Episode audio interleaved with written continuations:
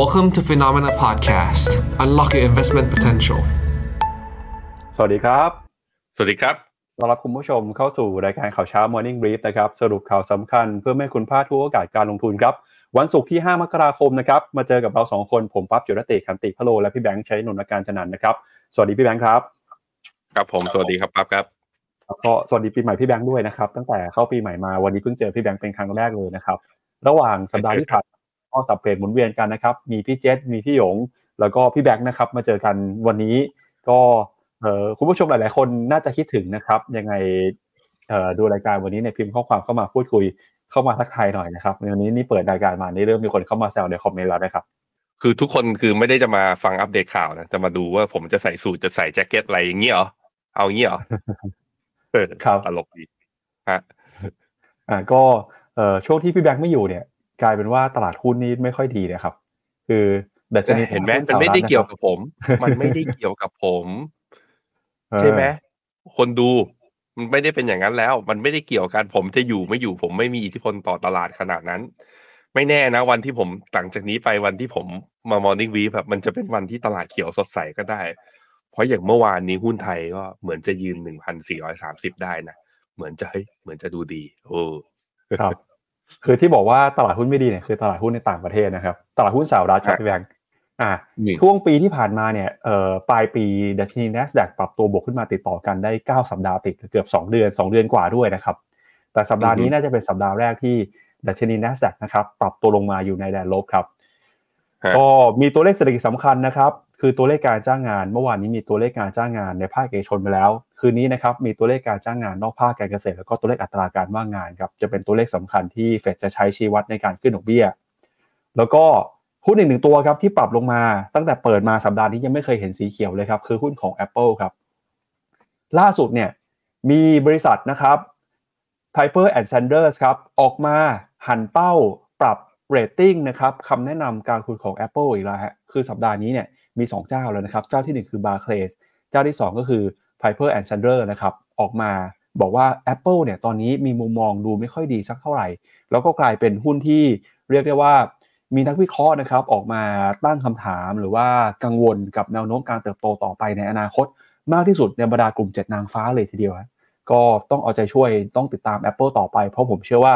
หลาย ๆ คนเนี่ยที่พอเติบโตได้ในปีที่แล้ว น่าจะมี Apple เป็นส่วนสำคัญนะครับ แต่ถ้าปีนี้เปิดมา Apple ไม่ค่อยดีเนี่ย ควรจะปรับพอร์ต ควรจะทำอย่างไรกับหุ้น Apple เดี๋ยววันนี้เราจะชวนกันมาวิเคราะห์ด้วยนะครับ นอกจากนี้นะครับก็มีประเด็นนะครับ ทั้งเรื่องของหุ้นเท s l a ครับพี่แบงค์หลังจากที่เท s l a ถูก BYD แซงหน้าเรื่องของยอดขายนะครับ ตอนนี้หลายคนก็เริ่มจับตาว่า BYD เนี่ยจะเติบโตก้าวต่อไปได้ไกลแค่ไหน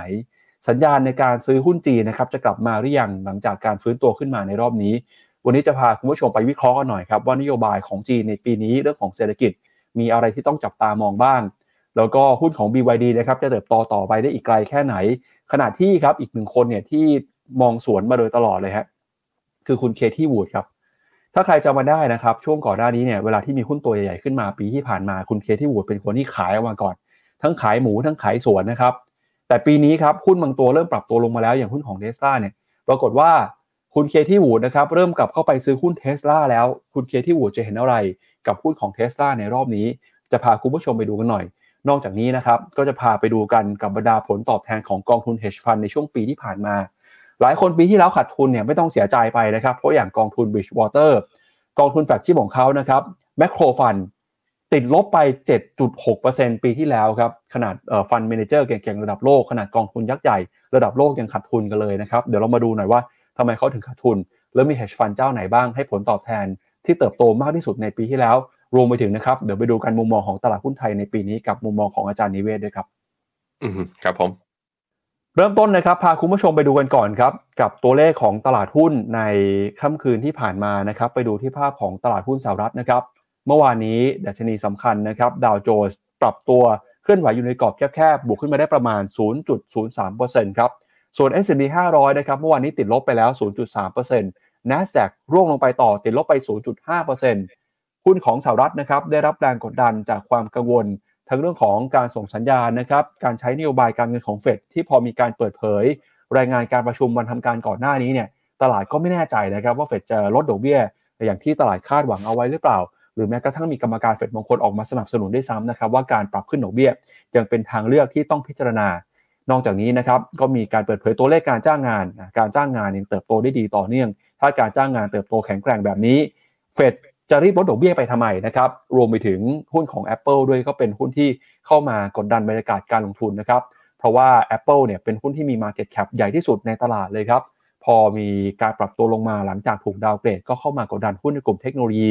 สัปดาห์นี้จะเป็นสัปดาห์แรกนะครับในรอบ 10 สัปดาห์ที่หุ้นของ NASDAQ น่าจะติดลบครับหลังจากปรับตัวบวกขึ้นมาติดต่อกันได้ 9 สัปดาห์ติดครับ อืมครับผมไปดูกราฟเร็วๆนะเอ่อมันมีความน่าสนใจหลาย ๆ อย่าง อย่างแรกเลยคือว่าดาวโจนเนี่ยจริง ๆ แล้วถ้าดูจากไส้เทียนของเมื่อวานนี้พี่ปับ๊บคือปิดคืออยู่ในแดนบวกและบวกเยอะด้วย จุดสูงสุดของอินทราเดย์ไฮของดาวโจนเนี่ยอยู่ที่ 37,716 แปลว่าสูงกว่าตรงเนี้ยก่อนระดับที่อยู่ตรงเนี้ยประมาณ 300 จุด ก็คือระหว่างทางเนี่ยดาวโจนส์เมื่อคืนนี้บวกได้ถึงประมาณ 300 จุดอะอันนี้คือเหตุให้เห็นก่อนนะว่า มีแรงซื้อพยายามเข้ามาในช่วงยังไม่ได้ปิดเซสชันแต่พอปลายตลาดเนี่ยมีแรงทิ้งลงมาทำให้ดาวโจนส์เนี่ยปิดลบอ่าปิดยังบวกอยู่แต่บวกน้อย บวกเพียงแค่ 10 จุดนะฮะซึ่งจะเห็นว่าดาวโจนส์เนี่ยตั้งแต่วันที่ 28-29 ธันวาเนี่ยทำจุดสูงสุด ของรอบนะ all time high แต่ว่า RSI ไม่ยกตัวดีขึ้นมา แล้ววันที่ทำจุดสูงสุดตอนนั้นนะผ่านพอเข้ามาปีใหม่ปุ๊บเนี่ยเกิดเซลล์สัญญาณใน MACD ในกราฟรายวันด้วย เพราะฉะนั้นดาวโจนส์เจอ bearish divergence กดอยู่ แล้วก็ทำให้เนี่ยสองสามวันทำการที่ผ่านมาที่เปิดตลาดอ่าในปีใหม่ปี 2024เนี่ยตลาดจึงไปต่อค่อนข้างลำบาก เพราะว่า indicator สำคัญอย่าง RSI และ MACD เนี่ยกดอยู่นะฮะตัว S&P 500 นะ ได้แท่ง candlestick ถ้าเป็นแท่งสีแดงเนี่ย นี่คือแท่งสีแดง 6 แท่งติดต่อกัน นับตั้งแต่ปลายปีที่แล้วแล้วแล้วราคาปิดเมื่อวานนี้เนี่ย หลุดต่ำกว่าเส้นค่าเฉลี่ย 20 วัน จะเห็นว่าแล้วราคาจุดสูงสุดของรอบวันที่ 28 นั้นที่ทำจุดสูงสุดใหม่ได้ แต่ RSI ไม่ทำจุดสูงสุดใหม่ด้วย แปลว่ามี bearish divergence นะ แล้วกดลงมาตอนนี้ต่ำกว่าเส้นค่าเฉลี่ย 20 วัน เพราะฉะนั้น ค่อนข้างชัดเจนว่าตลาดหุ้นอเมริกาเข้ารอบพักฐาน แค่เพียงสัปดาห์แรกเท่านั้นนะ เปิดมาปุ๊บชัดเจนเลยว่า ขอปรับตัวลงก่อน นั้นเราไปดูหัวเดิมครับ หัวเดิมของเมื่อตอนวันที่ 20อ่า28 กรกฎาคมแถวๆประมาณ4,600ตรงนี้ก็จะเป็นแนวต้านระยะสั้นเอ้แนวรับระยะสั้นสำหรับตัว S&P 500 ว่ามีโอกาสลงมา เพราะเนี่ยราคาปิดเมื่อคืนนี้ต่ำกว่าเส้นค่าเฉลี่ย 20 วันไปแล้วนะครับ ในขณะที่ตัว NASDAQ Composite ก็ด้วยเช่นเดียวกันนะ ลงมาต่ำกว่าเส้นเฉลี่ย 20 วันมาตั้งแต่วันอังคารแล้วเพราะนั้นก็หัวเดิมของเมื่อตอนเดือนกรกฎาอยู่แถวๆประมาณ 14,400 เนี่ย ก็จะเป็นแนวรับระยะสั้นของเขา ถ้ายังไม่อยู่หลุดต่ำลงมาก็จะมีแถวๆเส้นค่าเฉลี่ย 50 วันของทั้งสองที่นะ แต่ว่าเส้นค่าเฉลี่ย 50 วันของ S&P 500 เนี่ยลงได้ลึกระดับหนึ่งทีเดียว นั้นต้องมารอดูนะครับ ตั้งแต่สัปดาห์หน้าเป็นต้นไป อเมริกาเนี่ยหุ้นส่วนใหญ่จะประกาศงบ การประกาศงบออกมา ถ้างบของไตรมาสสี่ยังโอเค และให้ไกด์แดนซ์ไม่ได้แย่ในไตรมาสไอในปีของของปี 2024 เนี่ย ผมคิดว่าไอแนวรับระยะสั้นเนี่ยอาจจะยืนไหวพี่ปับ๊บอาจจะเอาอยู่ แต่ถ้างบออกมาแล้วไกด์แดนซ์ยังออกมาไม่ดีด้วยเนี่ย โดยเฉพาะหุ้นกลุ่ม Magnificent Seven นะถ้ายังปรับตัวย่ออยู่เนี่ยอาจจะเอาเรื่องอยู่ระดับหนึ่งนะครับ เพราะสิ่งที่น่าสนใจอีกตัวหนึ่งก็คือตัว Wix Index เนี่ยดีดกลับขึ้นมานะ เช้านี้อยู่ที่ 14.14 ที่ระดับประมาณ 14 จุดเนี่ยคือจุดสูงสุด นับตั้งแต่ย้อนกลับไปคือวันที่ 17 พฤศจิกาเลย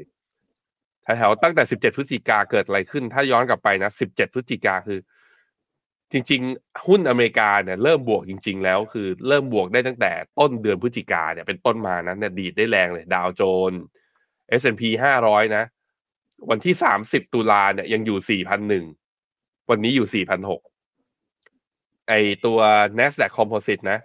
วันที่30ตุลาอยู่ที่12,700ตอนนี้อยู่14,500คือหุ้นอเมริกาใช้เวลาวิ่ง2เดือนที่ผ่านมาเนี่ยเป็น2เดือนที่น่าจะแรงที่สุดครั้งหนึ่งในประวัติศาสตร์ เพราะฉะนั้นการพักฐานแรงๆ มีโอกาสเกิดขึ้น ซึ่งในช่วงนั้นน่ะวิกซินเด็กเนี่ยมันดีดลงมานะ จากแถวๆประมาณ 18 จุดเนี่ยย่อลงไปเนี่ยต่ำสุดคืออยู่แถวๆประมาณ 11จุด11 11.8 11.9 แล้วเนี่ยดีดขึ้นมา 14 ถ้าดีดขึ้นมาสูงกว่า 14 คือเหนือกว่าเส้นค่าเฉลี่ย 50 ด้วยแล้วก็ MACD ได้ buy signal ขึ้นมาแล้วด้วยเนี่ยแสดงให้เห็นว่ารอบปรับฐานอาจจะไม่จบแค่เพียงสัปดาห์แรกของมกรานะ อันนี้เตือนทุกคนไว้ก่อนว่าอะอเมริกาน่าจะเข้ารอบย่อจริงจังแล้วก็ดอลลาร์เราก็เห็นแล้วมีการดีดกลับมาแข็งค่า นับตั้งแต่เนี่ยเข้า เข้าเดือนเข้าเดือนมกรานี้มาก็ปรับตัวขึ้นมาด้วย ไปดู bond yield สองปีเนี่ยตอนนี้อยู่ที่ 4.37 ในขณะที่ 10 ปีเนี่ยขึ้นมาทดสอบที่ 4%ยังไม่ผ่าน แต่ก็จะเห็นว่าเทรนด์บอกของ bond yield นะ ทั้งระยะสั้นและระยะยาว ที่เป็นขาลงมาอย่างต่อเนื่อง เพราะเงินเฟ้อออกมาก็ดู เอ้ยไม่ได้สูงกว่าที่ตลาดคาด เฟดออกมาพูดก็บอกว่าจะไม่ขึ้นดอกเบี้ย ตลาดก็เห็นว่าเฟดจะลดดอกเบี้ยปีหน้า4-5 ครั้ง แต่ปรากฏว่าเนี่ยฮะตัวเลขตัว job opening ตัวเลข jobless claim ออกมา เรายังเห็นการตลาดไอ้ตลาดแรงงานที่ยังตึงตัวอยู่ตลาดเลยค่อนข้างเอ๊ะ หรือว่าเฟดจะไม่ลดดอกเบี้ย เพราะว่าถ้าสมมติตลาดแรงงานยังร้อนแรงอยู่เนี่ย มันอาจจะส่งผ่านกลับมาที่เงินเฟ้ออาจจะมีคืออาจจะลงได้ไม่ง่ายหลังจากนี้ หรืออาจจะมีแรงดีดกลับก็ได้ ตลาดจึงเริ่มคิดกลับกันว่า หรือเฟดจะลดดอกเบี้ยได้ไม่มากเท่าที่คิด จำได้ไหมผมวิเคราะห์ไปตั้งแต่ตอนปลายปีที่แล้ว คือทุกคนอย่าลืมนะ ว่าตอนเนี้ยเฟดยังไม่ได้ลดดอกเบี้ยสักครั้ง แต่ตลาดคิดไปแล้วว่าลดดอกเบี้ยห้าเพราะฉะนั้นถ้ามันมีเซอร์ไพรส์อะไรที่ทำให้ตลาดเชื่อว่าเฟดอาจจะไม่ลดเร็วขนาดนั้นนะตลาดอาจจะเกิดการพักฐานได้ นี่ไงเดือนมกราเนี่ยเข้ามาสัปดาห์นี้ก็เราให้เห็นแล้วว่า ตลาดกำลังคือเรียกเป็น reality check reality check แปลว่าอะไร แปลว่ากำลังคือ เช็คความหวังกับความเป็นจริงอยู่ว่ามันจะเกิดขึ้นได้ไหม ซึ่งตลาดเริ่มลังเลนะฮะ เริ่มลังเลว่าเฟดอาจจะลดดอกเบี้ยได้ไม่เร็วเท่าที่คิดไปตั้งแต่ตอนแรกอะพี่ปั๊บครับครับไปดูกันหน่อยครับแผนที่หุ้นนะครับเมื่อวานนี้หุ้นตัวไหนปรับลงไปบ้าง ต้องบอกว่าหุ้นในกลุ่มเจ็ดนางฟ้าปีนี้เปิดมาไม่ค่อยดีนะครับ เพราะว่าหุ้นของ Microsoft Google Apple เนี่ยติดลบกันไปกันเกือบทุกวันเลยนะครับมี Amazon เมื่อคืนนี้ติดลบลงไปแรงประมาณ 2.6%ด้วย เดี๋ยวเรามาวิเคราะห์หุ้น Apple อย่างละเอียดกันนะครับกับคำแนะนำดาวเกรด หุ้นของ Apple ในช่วงข่าวนะครับ ไปดูกันต่อครับกับความเคลื่อนไหวของตลาดหุ้นยุโรปกันบ้างครับ เมื่อคืนนี้ตลาดหุ้นยุโรปนะครับเห็นการซื้อขายปรับตัวอยู่ในทิศทางที่ผสมผสานนะครับ โดยดัชนีสำคัญอย่างดัชเยอรมนีครับบวกขึ้นมา 0.4%ฟุตซี่ร้อยอังกฤษนะครับบวกขึ้นมา 0.5% CAC 40ฝรั่งเศสบวกขึ้นมา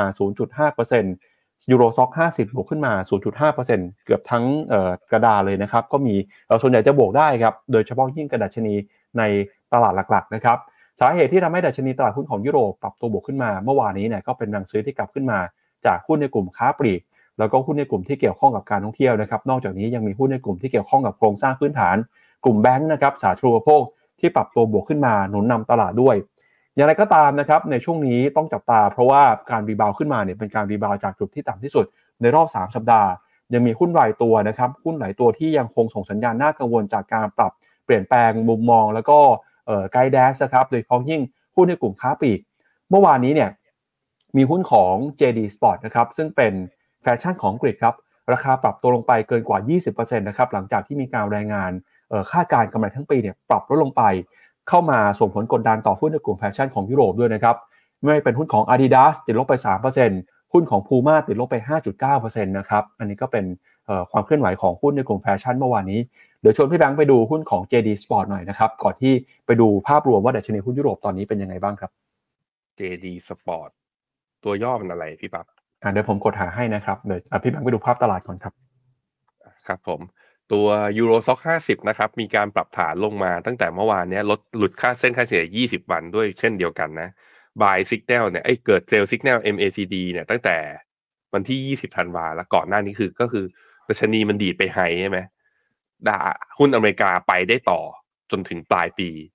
แต่หุ้นยุโรปอะมันเลือกที่จะไม่ไปต่อในช่วงสองสัปดาห์สุดท้าย เพราะหยุดคริสต์มาสกันไปคือไม่มีวอลุ่มเทรดนะฮะแล้วก็ดิ่งลงมา ปรับฐานได้แท่ง candle stick แดงๆ จริงๆ ก็คือเมื่อวันพุธวันพุธเนี่ยตัว S&P ไอตัว Eurostock 50 ลบไป 1.4%ในขณะที่ Euro Stock 600 ลบไป 0.86%แต่ว่าจะเห็นว่ามันมีแรงรีบาวกับ นะนี่ตัว Euro Stoxx 600เนี่ย เส้นค่าเฉลี่ย20 วันยังทำหน้าที่อยู่ยังมีความแข็งแรงอยู่ แต่ว่าตัว Euro Stock 50เนี่ยหลุดต่ำลงกว่าลงมาแล้ว เป็นอย่างนี้ก็ค่อนข้างเป็น mixed signal นะฮะก็คือว่า high ต่อ high high ใหม่เนี่ยยังทำไม่ได้ ย่อตัวลงมา บางตัวดีดขึ้นไอ้บาง index อย่าง Euro Stoxx หกร้อยเนี่ยพอจะดีดได้ แต่ตัวใหญ่จริงๆอะดีดไม่ไหวนั้นมันเป็นช่วงที่ big cap ทั้งข้างในอเมริกาและยุโรปกำลังเผชิญ กับช่วงเวลาแห่งความท้าทายคือเจอแรงขายอยู่นะฮะตัว DAX ของเยอรมันที่สามารถทำ new high ขึ้นไปได้นะก็เนี่ยก็ลงเหมือนกันเพราะนั้นชัดเจนว่ายุโรปกับอเมริกาเข้ารอบปรับฐานทั้งหมด ถ้าดูจากภาพรวมแล้วก็ downside เนี่ยข้างล่างเนี่ยยังเปิดอยู่ ยังก็คือยังมีโอกาสที่จะปรับฐานได้มากกว่านี้ รวมถึงตัว FTSE ร้อยของอังกฤษนะก็ขึ้นมา test high เดิมที่ทำไว้แต่ที่เป็นกรอบ sidewayตั้งแต่เดือนกันยาเนี่ยก็ วันที่สองพฤษมกราเนี่ยพยายามดีดขึ้นไปไม่ผ่านก็เข้ารอบย่อเช่นเดียวกันนะครับ ใครที่มีหุ้นยุโรปอยู่ก็อะรอนิดนึงนะรอนิดนึง คือมันยุโรปกับอเมริกามันไปตามกันอะถ้าอเมริกายังไม่ไหวยุโรปจะแบบว่าบวกสวนแรงๆก็เป็นไปได้ค่อนข้างยากอะพี่ปั๊บตัวย่อมันคืออะไรอ่าครับ ตัวย่อคือ JD ครับ เจอ JP Morgan เอ้ย มายังไง JD JD ครับ JD ในตลาดหุ้นอังกฤษนะครับ JD อะเจอแล้ว JD Sport Fashion ครับโอ้โหถ้าบอกว่านางฟ้า Magnificent Seven อะเป็นนางฟ้าตกสวรรค์ไอเนี่ยตกสวรรค์ของจริงคนลบวันเดียวยี่สามเปอร์เซ็นต์นะทำจุดต่ำสุด นับตั้งแต่โหทำจุดต่ำสุดในรอบปีอะเป็นจุดต่ำสุดนับตั้งแต่วันยี่สิบแปดธันวาปีสองพันยี่สองเลย คือไม่ค่อยดีนะเวลาเห็นหุ้นค้าปลีกลงแรงๆแล้ว มันนึกถึงภาพว่าตลาดไปกังวลเรื่อง recession แต่อันนี้มันเป็นหุ้นตัวเดียวนะ ก็ต้องไปรอดูว่าตัวอื่นจะเป็นยังไงบ้างครับอะหาตัวอื่นด้วยนะครับ มีหุ้นของ Adidas ครับ ตัวย่อ ADS ครับ อยู่ในเยอรมันถูกไหมใช่ครับ เอ้ย เอ้ยทำไมภาพมันไม่ค่อยดีเลยอะอาดิดาสลงมาเมื่อวานนี้ลดสามเปอร์เซ็นลงมาทดสอบเส้นค่าเฉลี่ยสองร้อยวันนะ คือเคยหลุดไปแล้วเมื่อตอนเดือนกันยาแล้วสามารถดีดขึ้นมาได้ นี่ลงมาทดสอบอีกแล้วครับอะแล้วก็อีกหนึ่งตัวคือหุ้นของ Puma นะครับ ตัวย่อคือ PUM ครับอูมากไอ้ยะไอ้ยะพูม่าลบห้าจุดแปดเก้าเปอร์เซ็นตนะ วันเดียวคือเมื่อคืนนี้ ลงมาทำจุดต่ำสุดนับตั้งแต่เดือนมิถุนาปีสองพันยี่สิบสามเฮ้ยทำไมหุ้น sportswear มันร่วงกันหมดเลยพี่ พี่ปั๊บของั้นขอดูไนกี้หน่อยดิไนกี้อยู่ที่อเมริกา เมื่อวานไนกี้ก็ลบ 1.67%วันพุธลบประก่อนหน้านี้ 2%แต่ไนกี้ลงแรงๆ ตั้งแต่เมื่อวันที่ 22ธันวานะวันนั้นลบมา 11%เฮ้ยมันเป็นสัญญาณนะครับทุกคนว่าค้าปลีกเริ่มมีกำลังซื้อลดลงหรือเปล่าทำให้เนี่ย เริ่มมีแรงย่อ เริ่มเสียวแล้วสิ เห็นอย่างนี้ อืม ครับ ก็สาเหตุสำคัญก็มาจากการปรับลดคาดการณ์กำไรของปีนี้เลยนะครับ ก็ยังไงเดี๋ยวติดตามกันต่อครับ ถ้ามีอะไรอัปเดตเดี๋ยวเรามาแจ้งให้คุณผู้ชมเพิ่มเติมนะครับ ก็เดี๋ยวขอพี่แบงค์สัปดาห์หน้าช่วยเอาเสื้อ Adidas มาใส่เลยเผื่อหุ้นของเขาจะขึ้นมาได้บ้างนะครับแล้วทำไมผมต้องไปช่วยเขาด้วยอะเห็นพี่แบงค์ชอบผมเอาใส่เสื้เสื้อเสื้อแบบกีฬาครับ ผมเอาเสื้อนี่มาได้มาใส่ได้ไหมเสื้อเซ็ตเสื้อเซ็ตหุ้นตลาดหุ้นไทยอ่ามันมีไหมได้ครับ ได้ครับ เดี๋ยวลองดูครับ เดี๋ยวอะเดี๋ยวไปคุณต่ออูฟุเขาคุณอูฟุเขาเล่นมุก อันนี้มันต้องหยิบขึ้นมา คุณอูฟุเขาบอกว่า เอ่อภูม่าเนี่ยชอบเอามากินกับส้มตำครับ อ่า ไม่ใช่ครับอ๋ออันนั้นมันเป็นปูม้าครับ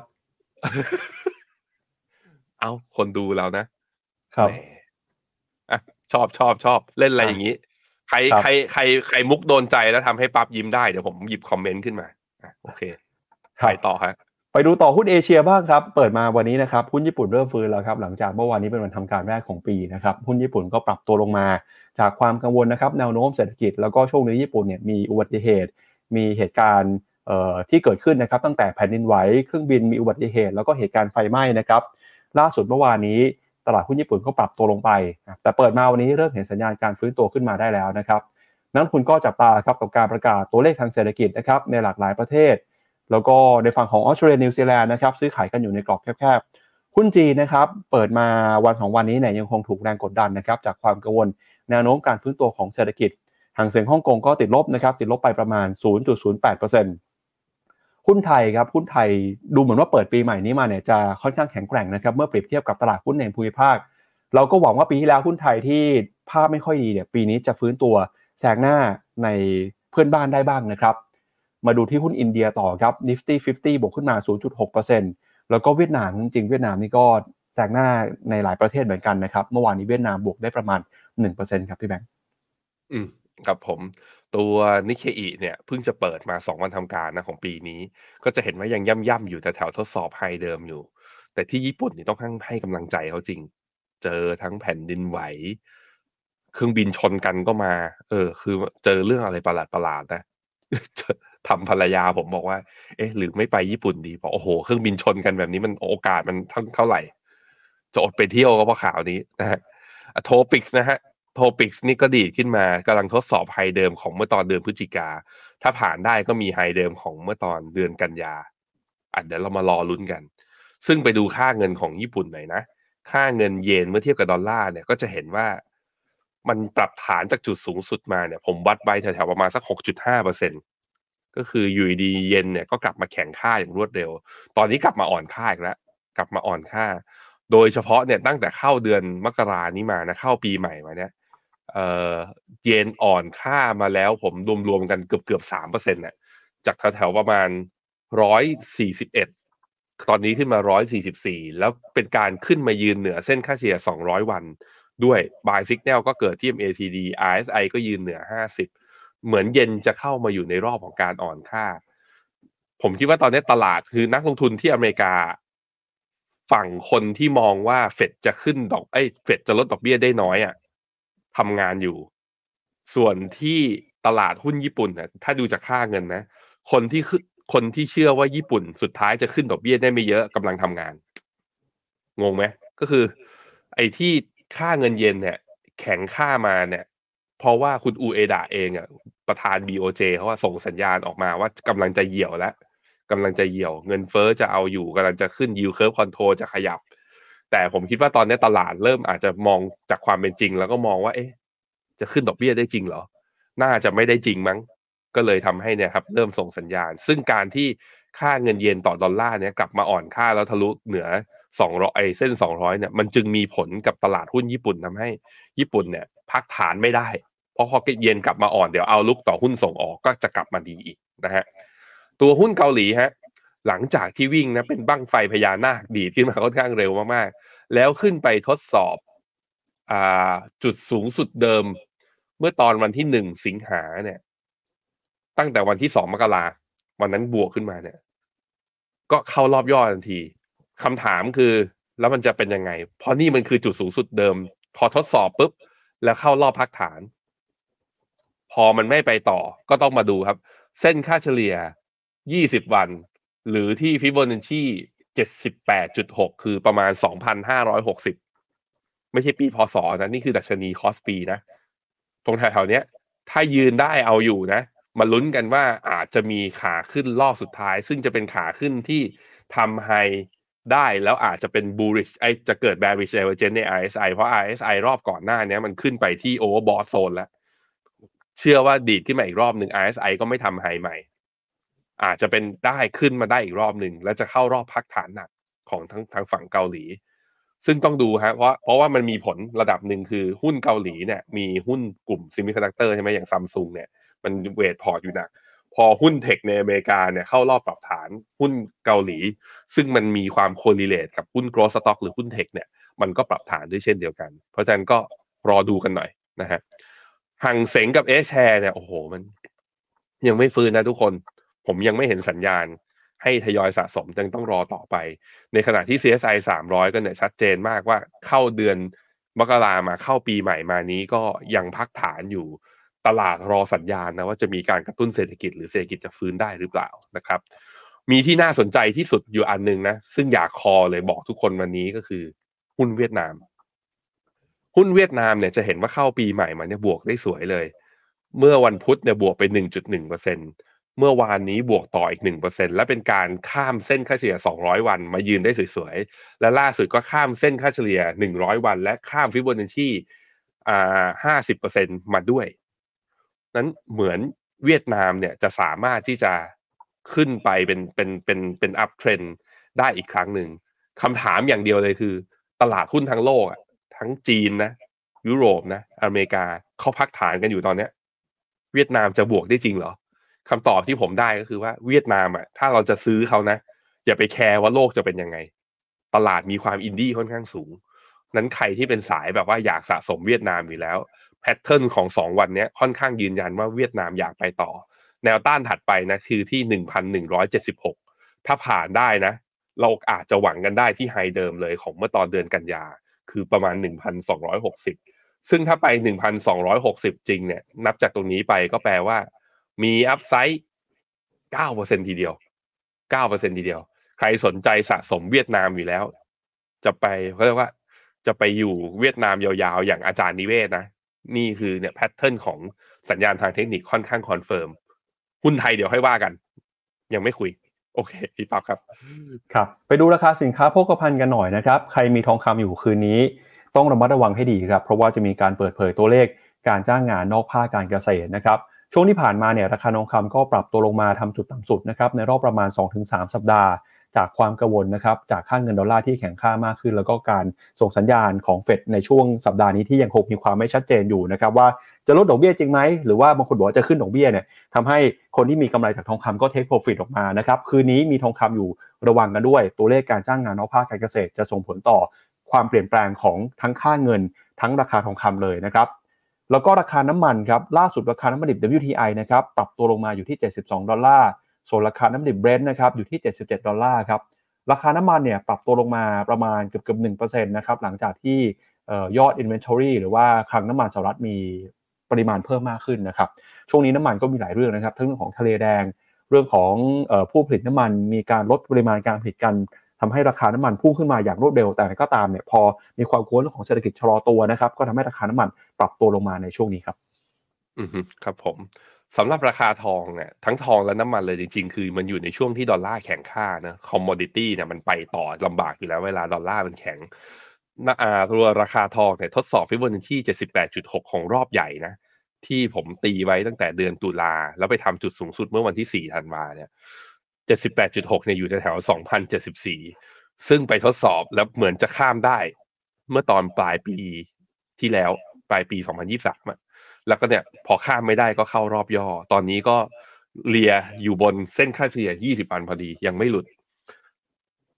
ตอบไม่ได้ว่าเป็นยังไง แต่ถ้าดูจากค่าเงินดอลลาร์นะดอลลาร์จะมีโอกาสแข็งต่อ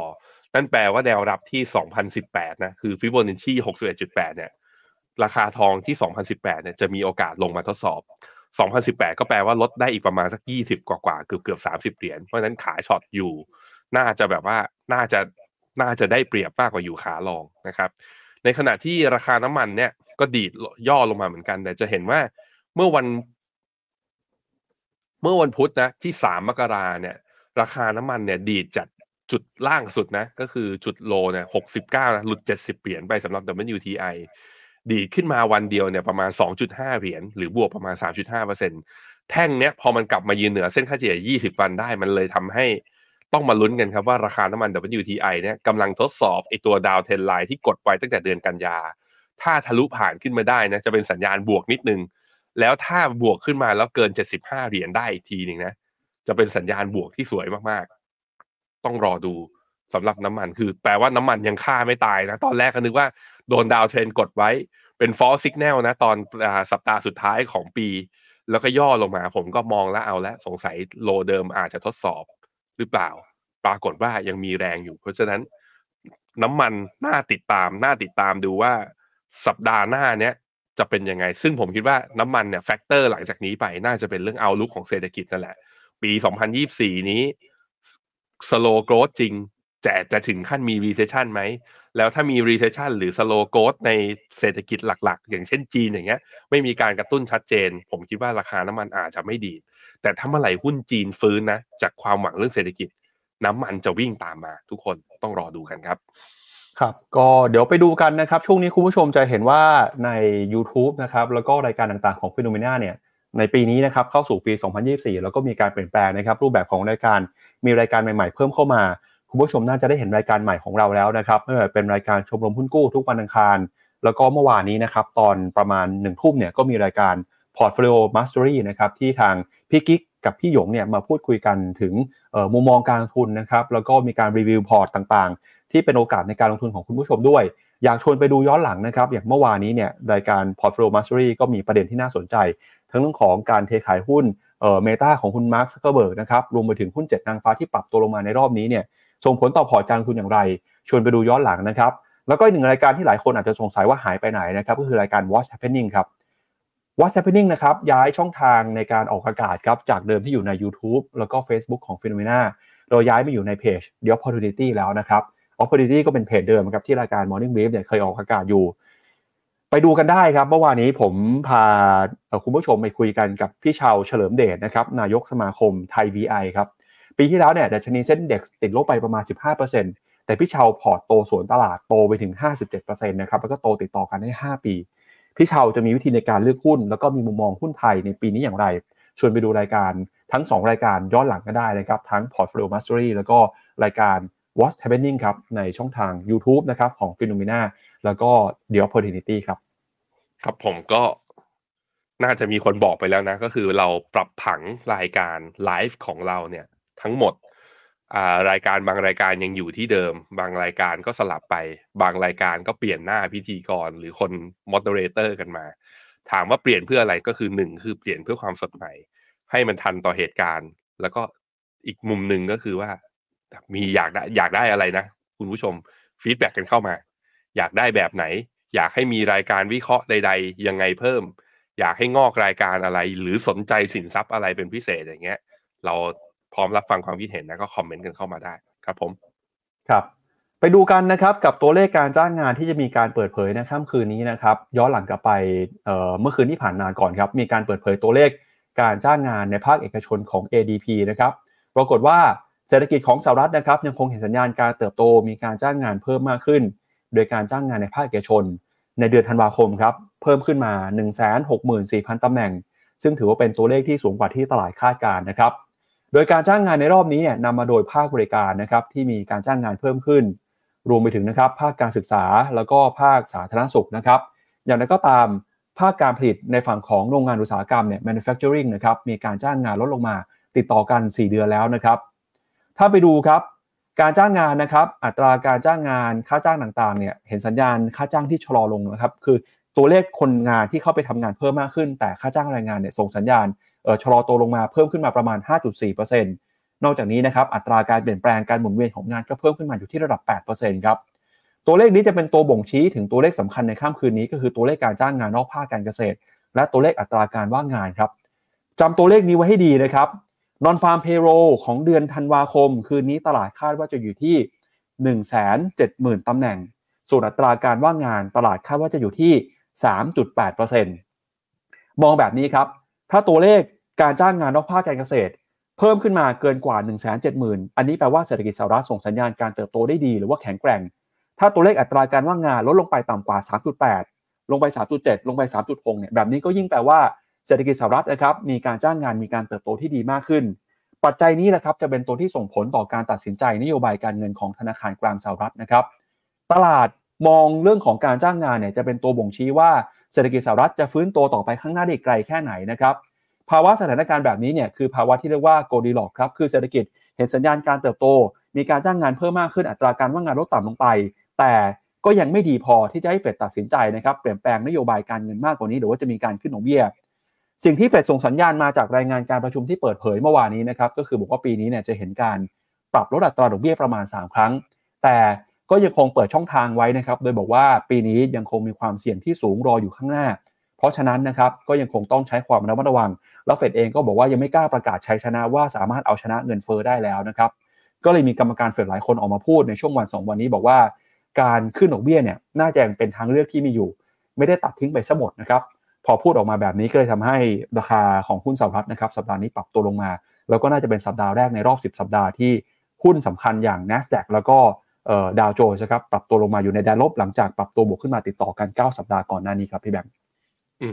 ครับผม โดยสรุปก็คือว่า ถ้าดูตัวเลขตลาดแรงงานนะ ขอกลับไปดูที่ตัวชาร์ตของบูมเบิร์กหน่อย ถ้าดูที่ตัวเลขตลาดแรงงานเศรษฐกิจสหรัฐตอนนี้เนี่ยคือต้องบอกอย่างนี้ทั้ง IMF World Bank และนักวิเคราะห์ส่วนใหญ่คาดการณ์ว่า GDP ของประเทศสหรัฐเนี่ย ปีนี้นะ ปี 2024 เนี่ยจะชะลอลงมากกว่าปีที่แล้ว จะชะลอ ชะลอถามว่าเพราะอะไรก็คือส่วนหนึ่งคือทุกคนมองเหมือนกันหมดว่าเอฟเฟกจากการขึ้นดอกเบี้ยมาค้างอยู่ระดับนี้เนี่ย มันจะทำให้หลาย ๆ บริษัทเนี่ยก็คือจะมียอดขายที่ชะลอลง การจับจ่ายใช้สอยก็จะเริ่มชะลอลง ซึ่งเราเห็นแล้วในสัญญาณคือพวกตลาดบ้านเนี่ยเราเริ่มเห็นสัญญาณแล้ว แล้วก็เอ่อความเชื่อมั่นในการซื้อบ้านนะ จากการไปเก็บของธนาคารอย่างเฟรดดี้เมย์เนี่ยเขาบอกว่า คนไม่มั่นใจในการซื้อบ้านเนี่ยเยอะมากขึ้น ใกล้เคียงกับตอนวิกฤตซับไพรม์ตอนปี 2008 แล้วอันนี้คือตลาดบ้านเราเริ่มเห็นสัญญาณชะลอ แต่พอมาดูตลาดแรงงาน ซึ่งมันเป็นเขาเรียกว่ามันเป็นตัวเลขที่สำคัญอีกตัวหนึ่งที่เฟดใช้ในการดูว่าจะใช้นโยบายการเงินแบบใด ต้องบอกว่าตอนนี้จนถึงตอนนี้มันยังแข็งแกร่งอยู่ การที่ตลาดแรงงานยังแข็งแกร่ง คือคนยังมีงานทำรักไอค่าจ้างเงินเดือนยังขึ้นอยู่ มันแปลว่าคนยังยังมีอำนาจในการจับจ่ายใช้สอย เมื่อยังมีอำนาจในการจับจ่ายใช้สอย ซื้อสินค้า มันแปลว่าแรงของเงินเฟ้อในฝั่งของดีมานพูคือความต้องการซื้อมันยังเยอะ เมื่อมันยังเยอะแบบนี้มันแปลว่าเงินเฟ้อมันจะลงได้เร็ว มันจะลงได้เร็วได้ยังไง อันนี้มันถูกตั้งคำถามนะเพราะฉะนั้นอันนี้พูดเพื่อให้ให้เห็นนะว่ามันสัมพันธ์กันยังไงทำไมเราถึงจำเป็นต้องดูตลาดแรงงาน และที่ปั๊บบอกอันนี้สำคัญเลยคือว่าตัวเลขตัวหน้าถัดไปพี่ปั๊บ unemployment rate คืออัตราการว่างงาน อันนี้คืออันนี้คือ private employment rate แต่ตอนนี้อยู่ที่ประมาณหนึ่งแสนหกหมื่นสี่พันตำแหน่ง คือถ้าเมื่อไหร่เราเริ่มเห็นย่อ ถ้าเริ่มเห็นย่อจริงอะตลาดจะเริ่มงงๆ ก็คือว่าเฮ้ยจะชอบที่เอ้ยสัญญาณมันอ่อนลงแล้ว แสดงว่าเฟดจะเปิดโอกาสให้เฟดขึ้นอ่าลดดอกเบี้ยได้ แต่ถ้าตัวเลขนี้มันย่อเร็วนะ แล้วย่อแรงเกินไปตลาดจะเริ่มแบบอ้าวที่เฟดจะลดดอกเบี้ยก็เพราะมันจะเกิด recession แล้วถ้าฉะนั้นเรามันกลายเป็นว่าปีนี้เนี่ย โดยเฉพาะครึ่งปีแรกเนี่ยตัวเลขตลาดแรงงานตัวเลขเศรษฐกิจสหรัฐจะค่อนข้างมีผลมากๆ อาจจะมีผลมากกว่างบด้วยซ้ำไป ที่จะขับเคลื่อนทำให้ตลาดหุ้นอเมริกาไปทางไหนนะฮะอะไปต่ออีกหน้าหนึ่งตัว unemployment rate ตอนนี้อยู่ที่ 3.7 เมื่อกี้พี่ป๊าบอกไว้ว่าตลาดคาดการณ์ว่ามันอาจจะกระเล็กติ๊กอัพขึ้นมาที่ 3.8 ใช่ไหม ผมคิดว่า 3.8 3.9 ยังไม่ใช่ปัญหา แต่ถ้าเมื่อไหร่ทะลุแถวๆ4.1 4.2ขึ้นไปอะ ผมว่าเรื่องใหญ่ ผมว่าเรื่องใหญ่ เพราะฉะนั้นก็ให้ทุกคนโน้ตไว้ว่าตัวเลข unemployment rate เราอาจจะเห็นมันดีดขึ้นมาบ้าง แต่เมื่อไหร่ที่ดีดขึ้นไปเกิน 4.1 หรือ 4.2 นะ อันนั้นมันจะแปลว่าเฟดจะไม่ใช่ลดดอกเบี้ย เพราะมันเป็น soft landing แล้ว มันต้องกังวลเรื่อง recession ระดับหนึ่งเหมือนกันครับอะในแง่ของตัวภาคการผลิตนะ ISM มันก็ยังต่ำกว่าตัว 50ไอตัว 50 จุดมาเนี่ย ทั้งปี 2023 เลยมันแสดงให้เห็นว่าภาคการผลิตของข้างในอเมริกาเนี่ยยังไม่ได้ฟื้น แต่ส่วนหนึ่งมันก็เลยทำให้ อันนี้แหละมันก็เป็นเป็นหนึ่งในปัจจัยที่ทำให้ตัวเลขเงินเฟ้อเนี่ยชะลอลง เพราะว่าทางฝั่งพวกอันนี้แหละเงินเฟ้อทางภาคการผลิตมันชะลอ เพราะว่าก็ยอดขายไม่ได้ดี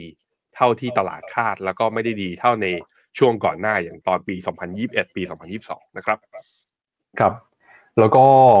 เมื่อคืนนี้นะครับการที่ตลาดหุ้นสหรัฐเนี่ยปรับลงมานะครับก็มีสาเหตุสำคัญมาจากหุ้นหลาย ๆ ตัวนะครับหนึ่งในนั้นก็คือหุ้นของ Apple ด้วยนะครับ ก็พาคุณผู้ชมไปดูความเคลื่อนไหวของ Apple กันหน่อยครับ เมื่อวานนี้มีเหตุการณ์สำคัญนะครับทำให้หลายคนเนี่ยน่าจะตั้งคำถามถึงอนาคต แล้วก็แนวโน้มการเติบโตของ Apple ถ้าใครจำมาได้นะครับในช่วงต้นสัปดาห์ที่ผ่านมาเราเคยรายงานกันไป บอกว่า Apple เนี่ยถูกธนาคารอย่าง Barclays ออกมา ดาวเกรดนะครับให้คำแนะนำ underweight หรือว่าลดการถือครองหุ้นของ Apple ไป โดย Barclays ตอนนั้นก็เหตุผลว่า กังวลกับแนวโน้มยอดขายของ iPhone 15 ที่ไม่ค่อยดีนัก โดยเฉพาะยิ่งในตลาดจีนนะครับ แล้วก็ผ่านไปเพียงแค่ไม่กี่วันเท่านั้น เป็นครั้งที่ 2 ในสัปดาห์นี้แล้วนะครับ มีนักวิเคราะห์เจ้าใหม่ออกมาดาวเกรดหุ้นของ Apple แล้วนะครับ ก็คือบริษัทที่ชื่อว่า Piper Sandler นะครับ ออกมาดาวเกรดหุ้น Apple จากที่เคยให้คำแนะนำ overweight นะครับหรือเพิ่มการถือครองเนี่ยลงมาเหลือ neutral แล้วหรือมองเป็นกลางๆ กับหุ้นของ Apple นะครับสาเหตุที่ทาง Piper and Sandler นะครับให้ไว้เนี่ยเหมือนกันเลยครับก็คือ กังวลยอดขาย iPhone ที่น่าจะซบเซาครับเขาบอกว่าถ้าดูจากสภาพแวดล้อมทางเศรษฐกิจโดยพ้องยิ่งเศรษฐกิจของจีนในตอนนี้แล้วเนี่ยมีโอกาสนะครับที่ยอดขาย Apple iPhone จะชะลอลง แล้วก็บ่งชี้ด้วยว่าไม่ใช่ iPhone 15 นะครับ มันจะส่งผลแนวโน้ม ต่อไปจนถึง iPhone 16 ที่จะลดลงไปด้วย นอกจากนี้นะครับพอยอดขายชะลอลงสิ่งที่เขากังวลก็คือ กังวลเรื่องของสต็อกทางสินค้า inventory นะครับที่จะเพิ่มมากขึ้นมา แล้วก็ความกังวลนี้นะครับถือว่าเป็นตัวสะท้อนแรงกดดัน อย่างชัดเจนของหุ้น Apple ทำให้ปีนี้หุ้นของ Apple เปิดปีมาไม่ค่อยสดใสนะครับปรับตัวลงไป วันที่มีการดาวเกรดจาก Barclays หุ้น Apple ปรับตัวลงไปถึงประมาณกว่า 3.5%แล้วก็เมื่อวานนี้ก็ปรับตัวลงไปต่อ เมื่อคืนนี้นะครับพอโดน Piper and Sanders ออกมาดาวเกรดก็ลดลงไปกว่าเกินกว่า 1%เช่นกันนะครับทำให้ตอนนี้ Apple เนี่ยกลายเป็นบริษัทยักษ์ใหญ่ของโลกนะครับที่แนวโน้มดูเหมือนว่าจะไม่ค่อยสดใสนักนะครับแล้วก็นักวิเคราะห์เริ่มทยอยออกมา ปรับลดประมาณการ ปรับลดความน่าสนใจในการลงทุนแล้วนะครับ อันนี้ก็เป็นหุ้นของ Apple นะครับเดี๋ยวเราไปดูกันหน่อยฮะว่า ตัวเลขคาดการณ์ของนักวิเคราะห์เนี่ยจะผิดจะถูกยังไง แล้วก็มีสัดส่วนเปลี่ยนแปลงต่อความน่าสนใจของหุ้น Apple แค่ไหนนะครับ เราจะเห็นว่าตอนนี้ครับบรรดา Magnificent Seven นะครับหรือหุ้น 7 นางฟ้าเนี่ยหุ้นของ Apple ครับเป็นหุ้นที่มีนักวิเคราะห์แนะนำให้ซื้อนะครับ ถ้าเทียบสัดส่วนซื้อกับขายเนี่ย Apple คือมีคนแนะนำให้ขายหรือว่าลดการถือครองเนี่ยมากที่สุดเลยครับ ถ้าพูดเอ่ออย่างตรงไปตรงมาก็คือเป็นหุ้นที่นักวิเคราะห์ชอบน้อยที่สุดในบรรดากลุ่ม Magnificent Seven นะครับ ถ้าเปรียบเทียบดูจาก buy equivalent rating นะครับ Amazon เนี่ยยังมากที่สุดอยู่ ตามไปด้วย Meta Microsoft Nvidia Alphabet นะครับ Apple เนี่ยอยู่อันดับท้ายที่สุดเลย อยู่ที่ประมาณสัก 33 จุดนะครับตามการคิดของ rating ในบรรดาหุ้นเทคยักษ์ใหญ่ของสหรัฐอเมริกานะครับอันนี้แหละครับที่เราบอกก็คือเอ่อ buy rate จาก analyst นะครับคำแนะนำซื้อกับขายเอามาเปรียบเทียบวัดสัดส่วนกันเนี่ยกลายเป็นว่า Apple ตอนนี้คือคนแนะนำขายนะครับมากขึ้นเรื่อยๆ คนแนะนำซื้อก็ลดลงไปเรื่อยๆ แต่แล้วก็ตามถ้าดูในภาพรวมเนี่ยเราก็จะเห็นว่า ส่วนใหญ่นะครับ Apple ยังคงได้รับคำแนะนำซื้ออยู่ แต่ก็จะเห็นว่าแนวโน้มอนาคตดูไม่ค่อยดีสักเท่าไหร่ แล้วก็เป็นที่มานะครับว่าหุ้นยักษ์ใหญ่ Magnificent Seven เนี่ยตั้งแต่ต้นปีที่ผ่านมาปรับตัวลงมา 3-4 วันทำการแล้วนะครับเดี๋ยวชวนที่แบงค์ไปดูต่อครับ แนวโน้มอนาคตเขาน่ากังวลแค่ไหนแล้วทำไมถึงถูกปรับลดประมาณการครับ อืมครับผม ก็เนี่ยฮะ ตัว EVS ของตัว Apple นะ จริง ๆ แล้วถูกปรับประมาณการขึ้นมาตลอดนะตอนนี้อยู่ที่ประมาณ ถ้าเอาของปีนี้นะอยู่ที่ประมาณ 6.6 ปีหน้าประมาณ 7.1 ถามว่าแล้วมันเฮ้ยโอเคไหมมันก็ไม่ได้มีการปรับประมาณการย่อลงมา แต่ว่ามันเกิดจากต้องบอกอย่างนี้ มันเกิดจากนักวิเคราะห์บางเจ้าที่ปรับลดประมาณการในช่วงประมาณ 1-2 สัปดาห์ที่ผ่านมา แต่มันไม่ใช่นักวิเคราะห์ส่วนใหญ่ แต่ว่าการที่มันเริ่มเห็นโมเมนตัมของการดาวเกรดเนี่ยมันอาจจะทำให้ตัวเส้นสีดำกับเส้นสีฟ้าตรงกราฟตรงกลางเนี่ยนะอาจจะมีการปรับย่อตามลงมาด้วย ซึ่งถ้าเมื่อไหร่ e a r n i n g นะไอเออ earning มันลง forward PE ก็จะมีโอกาสลงด้วย ซึ่งตอนเนี้ย PE ของ Apple เนี่ยอยู่ที่ประมาณ 16.9 เท่า ถามว่าแพงไหมคำตอบที่ผมบอกได้เลยนะคือนี่ไม่ใช่จุดที่แพงจนน่าเกลียด คือถามว่ามันแพงไหมมันแพงเมื่อเทียบกับหุ้นที่เป็น defensive แพงเมื่อเทียบกับตัวเองเมื่อปี 2022 แต่มันไม่ได้แพงจนกระทั่งแบบว่าเฮ้ย Apple จะปรับฐานแรงไหมเพราะว่า Apple น่ะเคยขึ้นไปแล้วเทรดแถวๆ PE เกิน 30 นะ ตอนนั้นราคาเนี่ยอยู่ต่ำกว่า 150 เหรียญอีกอยู่ต่ำกว่าระดับตรงนี้อยู่ค่อนข้างเยอะทีเดียว มันก็ยังมีโอกาสไปต่อ เพราะฉะนั้นในมุมของ valuation เนี่ยผมคิดว่าไม่ได้น่ากังวลสำหรับ Apple แต่ว่าด้วยความที่มันดีบาวและดีดขึ้นมาแรงในช่วงของปี 2023 เนี่ย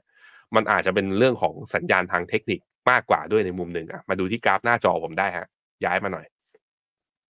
จะเห็นว่า Apple เนี่ย เมื่อตอนปลายเดือนตุลานะ อยู่ที่166ดีขึ้นไปเนี่ยทดสอบไฮเดิมของปีแถวๆประมาณ200เหรียญคือใช้ระยะเวลาในการบวกเดือนประมาณเดือนครึ่งนะ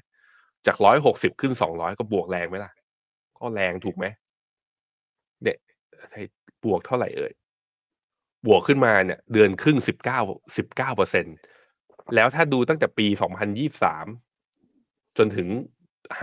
ของปีเนี่ย บวกขึ้นมาได้หกสิบเปอร์เซ็นคือมันบวกแรงจริง ๆ ต้องบอกคือแล้วมันไม่ใช่หุ้นที่ market cap เล็ก ๆ นะ นี่คือหุ้นที่ใหญ่ที่สุดในอเมริกาและในโลก บวกได้ห้าสิบเก้าเปอร์เซ็นมันแปลว่าแรงซื้อกับ คือมันแบบว่าเป็นไฮแบบคือเงินมันเข้าไปอยู่ในนั้นเยอะ คุณลองคิดอย่างนี้ดิ ถ้าเงินคุณอยู่ในนั้น คุณซื้อตอนต้นปี แล้วปีนี้ปี 2024 เนี่ย คุณมองภาพเศรษฐกิจอเมริกาไม่ชัด หุ้นไหนที่คุณขายแล้วเอาเงินออกมาได้ง่าย ก็ต้องเป็นหุ้นที่มีวอลุ่มเทรดเยอะ หุ้นที่เป็นบิ๊กแคปจริง ๆ นั่นแหละ Apple มันจึงเป็นเป้าในการขายสำหรับใครที่มองความเสี่ยงของปีนี้ไม่ชัดนะ มันก็จะโดนเทขายได้ง่ายกว่า เป็นเรื่องปกติ ซึ่งเราก็เห็นแล้วไอ้เนี่ยแอปเปิลเนี่ยการพักฐานแบบว่าระดับประมาณ 10ถึง20%มันเกิดขึ้นตลอดเวลานับตั้งแต่ Apple ขึ้นมาเรื่อยๆ นั้นคุณต้องมองให้ออกคือ ถ้ามองให้เป็นเทรนด์ยาวๆ ผมว่า Apple เนี่ยความสามารถในการแข่งขันเขายังมีอยู่ แต่เพียงแต่ในระยะสั้นเนี่ยตลาดเลือกที่จะปรับฐานเพราะมีเรื่อง downgrade แต่ถามว่า downgrade เยอะเปล่า เอาตรงๆ อย่าง Bank of America ให้ price target year end ของปี 2024 อยู่ 161 เหรียญบอกเขาดาวเกรดเขาดาวเกรดเหลือเท่าไหร่พี่ปั๊บ161 เหลือร้อยหกบาร์สิบเคลสป่ะฮะบาร์เคลสครับพี่แบงเอค์อเออบาร์เคลไม่ใช่แบงก์ออฟอเมริกาบาร์เคลครับเออร้อยหกร้อยสิหบกเอ็ดสิบเอ็ดเหหลืรืออร้ร้ออยยหหกกสิสิบบครับ คือถามว่ามันน่ากลัวขนาดนั้นไหมสำหรับผมคือมันแบบ มันไม่ควรจะเอามาเป็นข่าว แต่ตลาดหาตลาดเอาข่าวนั้นน่ะ มาเป็นเหตุผลในการลงคือเอามาอธิบายการลงมากกว่า เพราะฉะนั้นผมคิดว่าsentiment ของตลาดตลาดเลือกที่จะปรับฐานเพราะหุ้น Magnificent Seven ขึ้นมาแรงเกินไป และเชื่อว่าดอกเบี้ย มันเริ่มมีแคมป์ที่บอกว่าเชื่อว่าดอกเบี้ยลงไม่เยอะเนี่ย คนที่เชื่อว่าลงไม่เยอะก็จะเริ่ม take เพราะว่าถ้าเมื่อไหร่ bond yield ดีดขึ้นไปนะ อย่างสมมติ bond yield สิบปีเนี่ยตัวนี้หาไปดู สมมติ bond yield สิบปีเนี่ยดีดขึ้นมาแล้วยืนเหนือเส้นค่าเฉลี่ยสองร้อยนะ เกินสี่เปอร์เซ็นต์ขึ้นมา ตลาดก็จะเริ่มคิดแล้วว่าเฮ้ยหรือว่าเฟดจะลดดอกเบี้ยได้ไม่เท่าที่เราคิดตั้งแต่คราวที่แล้ววะถ้าอย่างนั้นหุ้นก็อาจจะปรับฐานลงได้เยอะดิเพราะว่ามันดีขึ้นมาเยอะ ผมว่านี่แหละ ปัจจัยที่ทำให้หุ้นเทคลง ผมว่า Apple เป็นแพะมากกว่า ในมุมของผมนะอะไปดูที่นักวิเคราะห์คอนเซนแซสกันหน่อยตอนนี้เป็นไง ครับ ก็แม้ว่าจะมีคนดาวเกรดหุ้นของ Apple เพิ่มมากขึ้นเรื่อยๆนะครับ แต่ส่วนใหญ่เนี่ย34 ราย ถ้าดูจาก Bloomberg Consensus ครับ ยังคงให้คำแนะนำซื้อหุ้นของ Apple 15 รายคำแนะนำถือนะครับ คนที่บอกว่าขายเนี่ยเป็นส่วนน้อยครับ ราคาเป้าหมายนะครับที่ Consensus ให้ไว้คือ 199 ดอลลาร์เกือบเกือบ200 นะครับ ราคาปัจจุบัน 193 ดอลลาร์แปลว่ามีอัพไซด์อยู่ประมาณ 3%จากราคาปัจจุบันครับพี่แบงค์ครับผมก็จะเห็นว่ายังพอจะมีอัพไซด์แล้วก็นักวิเคราะห์ส่วนใหญ่ยังให้คำแนะนำบายนะ แต่ว่าเสน่ห์ของ Apple ลดลงในช่วงนี้ เพราะตัว Apple เองเนี่ยเป็นสินค้าที่ขายทั้งโลก โดยเฉพาะมีสัดส่วนใหญ่ ๆ เลยขายที่จีน การปรับเป้าลดลงเนี่ยเพราะว่า iPhone 15 ขายได้ไม่ประทับใจ แล้วแถมในจีนเองเนี่ยก็ยอดขายก็ถูกแซงใช่ไหมแล้วก็มีแนวโน้มว่า ถ้าเศรษฐกิจจีนยังชะลอ Apple มันเป็นเขาเรียกว่าเป็นพรีเมียมแบรนด์อะคนอยากได้โทรศัพท์ใหม่อาจจะยอมไปซื้อแบรนด์ในจีนที่ราคาถูกลง อันนั้นคือสิ่งที่นักวิเคราะห์เนี่ยเริ่มกังวลกับหุ้นตัวนี้นะแต่ก็ต้องรอต่อไปถ้าเศรษฐกิจจีนอย่างที่บอกไปขอแค่เพียงปีนี้นะพี่ปั๊บเศรษฐกิจจีนฟื้นให้ได้นะ ผมว่าน้ำมันก็มา หุ้นไทยก็มา หุ้นแมกนิฟิเซนก็มาคำถามคือจีนมาเมื่อไหร่นั่นแหละครับ ผม ครับอ่าแล้วจีนจะมาเมื่อไหร่นะครับ ไปดูข่าวนี้ครับ ผม ผมชอบข่าวอะไรแบบนี้มากเลยครับพี่แบงค์คือยังไงฮะสำนักข่าวต่างประเทศเนี่ยเขาจะชอบไปจับเวลาผู้นำของประเทศต่างๆ เขาพูดเนี่ยเขาจะไปชอบไปนับคำเลยครับพี่แบงค์ปีที่แล้วพูดคำนั้นกี่คำคำนี้กี่คำแล้วมันส่งผลต่อนโยบายยังไงบ้าง ปีนี้ครับรอดูคำขวัญใหม่ของสีจิ้นผิงครับ ปีที่แล้วเนี่ยคำที่เราได้ยินบ่อยๆก็มีอะไรฮะเอ่อ common prosperity มั่งคั่งร่วมกันยั่งยืนร่วมกันนะครับ ปีนี้มีคำใหม่มาและคำขวัญใหม่นะ คำขวัญใหม่ของสีจิ้นผิงปีนี้เนี่ยที่สำนักข่าวบูเบิร์กเขาไปจับมา คือคำว่าคำนี้ครับ high quality development ครับ การพัฒนาอย่างมีคุณภาพสูงครับทำไมเขาถึงจับคำนี้มาเป็นคำที่มีความสำคัญนะครับ เพราะว่าในช่วงปี 2023 ที่ผ่านมาเนี่ย คุณสีจิ้นผิงครับเขาพูดคำนี้ในศูนย์ทรพจน์นะครับ พูดคำนี้เนี่ยไปทั้งหมดนะครับ ประมาณ 128 ครั้งครับ อ่าเป็นการพูดคำว่า high quality development เนี่ยเพิ่มมากขึ้นนะครับกว่าเท่าตัวจากปีก่อนหน้านะครับเขาก็เลยบอกว่าเนี่ยปีนี้น่าจะเห็นไอ้คำว่า high quality development เนี่ยน่าจะมีความสำคัญต่อเออนโยบายของจีนอย่างแน่นอน แล้วก็ศูนย์ทรพจน์ปีใหม่นะครับภาพที่คุณผู้ชมเห็นบนหน้าจอเนี่ยในการกล่าวศูนย์ทรพจน์ครั้งนี้ประธานที่สีจิ้นผิงก็พูดคำนี้เหมือนกันนะครับพูดหลายครั้งด้วยนะครับโดยในศูนย์ทรพจน์ที่ผ่านมาเนี่ยประธานที่สีจิ้นผิงออกมาบอกนะครับบอกว่า ชื่นชมกับการฟื้นตัวทางเศรษฐกิจของจีนที่ฟื้นตัวได้เร็วขึ้น แต่ก็ยอมรับนะครับว่ามีอุปสรรคอยู่ แล้วก็บอกนะครับว่าแม้ว่าตัวเลขทางเกินเงินจะน่าผิดหวัง เพราะว่าการแพร่ระบาดของโควิดนะครับยังส่งผลต่อเศรษฐกิจ แต่ก็ตามเขาก็เชื่อว่าเศรษฐกิจจีน จะฟื้นตัวจากพายุและก็อุปสรรคนะครับแล้วก็พร้อมกับยกย่องส่งเสริม การพัฒนาที่มีคุณภาพสูง หรือว่า high quality development นะครับพอได้ยินแบบนี้นักวิเคราะห์ก็เลยมาตีความครับมาดูหน่อยว่า การพูดแบบนี้มันมีความหมายว่ายังไงบ้าง พอไปดูด้วยคำพูดจริงๆเนี่ยมันเป็นการพูดในเชิงคุณภาพนะครับไม่ได้พูดในเชิงปริมาณครับมันแตกต่างกันกับก่อนหน้านี้นะครับที่จีนมักจะบอกว่าจะเติบโตเอ่อเติบโตตัวเลข 2 หลัก เติบโต GDP ไม่ต่ำกว่า 5% 6% 10%แบบนี้นะครับแต่พอมาบอกว่าจะเติบโตอย่างมีคุณภาพเนี่ยตลาดก็เลยมองว่าการส่งสัญญาณแบบนี้จะเป็นการส่งสัญญาณที่ทำให้ตีความได้ค่อนข้างกว้างนะครับคำนี้เนี่ยเคยถูกพูดครั้งแรกในปี 2017 ครับ ในตอนนั้นนะครับที่จีนพยายามจะเปลี่ยนแปลงชิฟนะครับจากการพัฒนาโดยมุ่งเน้นปริมาณเนี่ยไปสู่การพัฒนาที่มีคุณภาพมากขึ้น การพัฒนามีคุณภาพในระยะยาวหมายความว่ายังไงบ้าง ทั้งเรื่องของการพัฒนาโดยการพึ่งพาพลังงานแบบดั้งเดิมน้อยลงนะครับ ลดการใช้ถ่านหิน ไปใช้พลังงานสะอาดมากขึ้น ไปให้ความสำคัญกับการพัฒนาอุตสาหกรรมเทคโนโลยีนะครับ เรื่องของ green energy แล้วก็เรื่องของนวัตกรรมต่างๆนะครับ โดยบอกว่าจะเป็นการพัฒนาที่มีคุณภาพ นอกจากนี้นะครับการพูดเรื่องของคุณภาพเนี่ยมาพร้อม ๆ กับสถานการณ์ที่จีนดูไม่ค่อยดีครับมีปัญหาเรื่องของภาคการสังหาริมทรัพย์ ความต้องการการอุปโภคบริโภคที่อ่อนแอ ปัญหาการค้าปัญหานี่นะครับ เพราะฉะนั้นตลาดก็เลยมองว่าการออกมาส่งสัญญาณแบบนี้นะครับจะกลายเป็นตัวที่เปลี่ยนแปลงแนวโน้มนะครับของจีนที่ไปเน้นความยั่งยืนมากขึ้นเน้นเรื่องของนวัตกรรมมากขึ้นเน้นเรื่องของความเท่าเทียม การกระจายความมั่งคั่งครับแล้วก็บอกว่าจะมีการจัดสรรทรัพยากรอย่าง เท่าเทียมแล้วก็ลดความเหลื่อมล้ำนะครับ ซึ่งการพูดแบบนี้เนี่ยอาจจะไม่ได้เป็นผลดีต่อเป้าหมายการเติบโตทางเศรษฐกิจนักนะครับ เพราะเหมือนกับการเป็นการยอมรับว่าต่อไปเนี่ยจีนจะไม่ได้มุ่งเน้นการเติบโตจุดตัวเลข GDP ที่สูงสูงแล้ว แต่จะเป็นการบอกนะครับว่านโยบายจะมีความยืดหยุ่นโดยมุ่งเน้นไปที่การพัฒนาอย่างมีคุณภาพมากขึ้นนะครับ อันนี้ก็เป็นเอ่อศูนย์ทรพจน์นะครับที่ประธานาธิบดีสีจิ้นผิงครับพูดมาในช่วงของปีใหม่ที่ผ่านมา ก็เดี๋ยวเราไปดูหน่อยฮะว่าไอ้คำว่าการพัฒนาอย่างมีคุณภาพสูงเนี่ยในช่วงที่ผ่านมาเขาพูดกันมากน้อยแค่ไหนนะครับเขาถึงขนาดว่าไปนับเลยครับพี่แบพี่แบงค์คือปี 2017 เนี่ยพูดคำนี้ไป 10 ครั้ง แล้วก็ช่วงของปี 2018 จนถึงปี 2022 ครับพูดคำนี้ไปประมาณ 60-70 ครั้ง แล้วก็ปี 2023 คือปีที่แล้วเนี่ยไอ้คำพูดเนี่ยนะครับที่จะเป็นคำขวัญใหม่ High Quality Development เพิ่มขึ้นมา อีกหนึ่งเท่าตัวครับ พูดไปทั้งหมด 128 ครั้งครับ เพราะฉะนั้นเนี่ยคำนี้จับตากันให้ดี น่าจะเป็นนโยบายใหม่ เป็นเป้าหมายใหม่ของจีนในปีนี้นะครับ แต่มันเป็นคำที่เอาตรงๆนะ มันไม่รู้สึกถึงความกระทิงอะในตลาด เพราะคำว่าเติบโตอย่างมีคุณภาพแปลว่า ฉันจะไม่ปล่อยให้เติบโตสเปะสปะ ฉันจะจะไม่ให้ปล่อยให้พวกเธอเติบโตอย่างเสรี คือมันคิดได้แบบนั้นพี่ปับ๊บ ผมอะมันคิดอย่างนั้น จึงต้องจับตาอย่างที่ปั๊บบอกไปอะมาดูที่กราฟของตัวหุ้นจีนหน่อย ซึ่งถอนหายใจกันหน่อยนะทุกคนว่ามันยังไม่ฟื้นจริงๆตัวห่างเสงนะเนี่ยก็ยังอยู่ในกรอบไซด์เวย์ดาว แล้วก็ยังไม่มีคือแรกยังไม่มีสัญญาณการกลับตัวจากกราฟในเดลี่ชาร์ตนะตัว S share ก็เช่นเดียวกันก็ยังอยู่ในกรอบไซด์เวย์ดาวแล้วก็ยังเกาะอยู่แถวเส้นค่าเฉลี่ย 20 วัน ซึ่งตอนเนี้ยเส้นค่าเฉลี่ยเนี่ยเรียงตัวกันสวยเลย คือ เส้นค่าเฉลี่ยแล้วสั้นอยู่ต่ำสุด เส้นค่าเฉลี่ย200 วันอยู่ข้างบนสุด เช่นเดียวกับตัว CSI 300 นะ ก็คือเนี่ยเป็นกรอบไซด์เวดาวแล้วก็ตอนนี้อยู่ในจุด ก็คือเป็นโซนที่อินเด็กเป็นจุดต่ำสุดนับตั้งแต่ปี 2019 คือตอนนี้อินเด็กซ์ของ CSI 300นี่ยต่ำกว่าช่วงโควิดมาแล้ว เพราะฉะนั้นคือสำหรับผมคือ ให้พี่ปั๊บเขาหาข่าวจีนมาเนี่ย ให้กาวเราได้ทุกอย่างทำยังไงก็ได้ แต่ถ้ากราฟมันยังไม่ดีทางขึ้นนะมันแปลว่าหุ้นจีนก็ยังไม่ขึ้นอยู่ดีงั้นอะ เดี๋ยวผมจะเฝ้าติดตามพี่ปั๊บว่าการครับเติบโตอย่างมีคุณภาพ มันจะไปโตที่ไหนวะ ต้องมาวิเคราะห์กัน จะไปครับโตที่ไหนสนับสนุนที่ไหน แล้วที่ไหนที่ไม่มีคุณภาพจะเอาไม้เรียวไปตีอีกหรือเปล่า ผมคิดว่าอันนั้นอะที่เป็นเรื่องสำคัญด้วยเหมือนกัน แล้วก็อาจจะทำให้ตลาดไม่ได้วิ่งแบบ across the board หรือคือถ้าจีนจะวิ่งเนี่ยอาจจะไม่ได้วิ่งในทุก ๆ ตัวก็ได้ อาจจะต้องจำเป็นที่จะต้องเลือกลงทุนนะครับ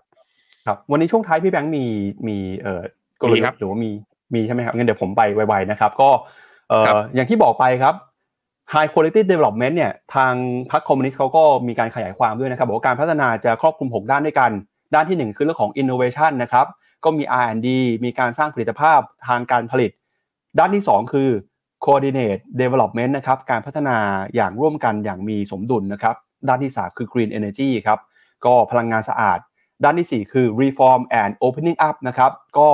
เน้นการค้าขายการเติบโตนะครับ มีเรื่องของการลงทุนในต่างประเทศด้วย ด้านที่ 5 คือ people's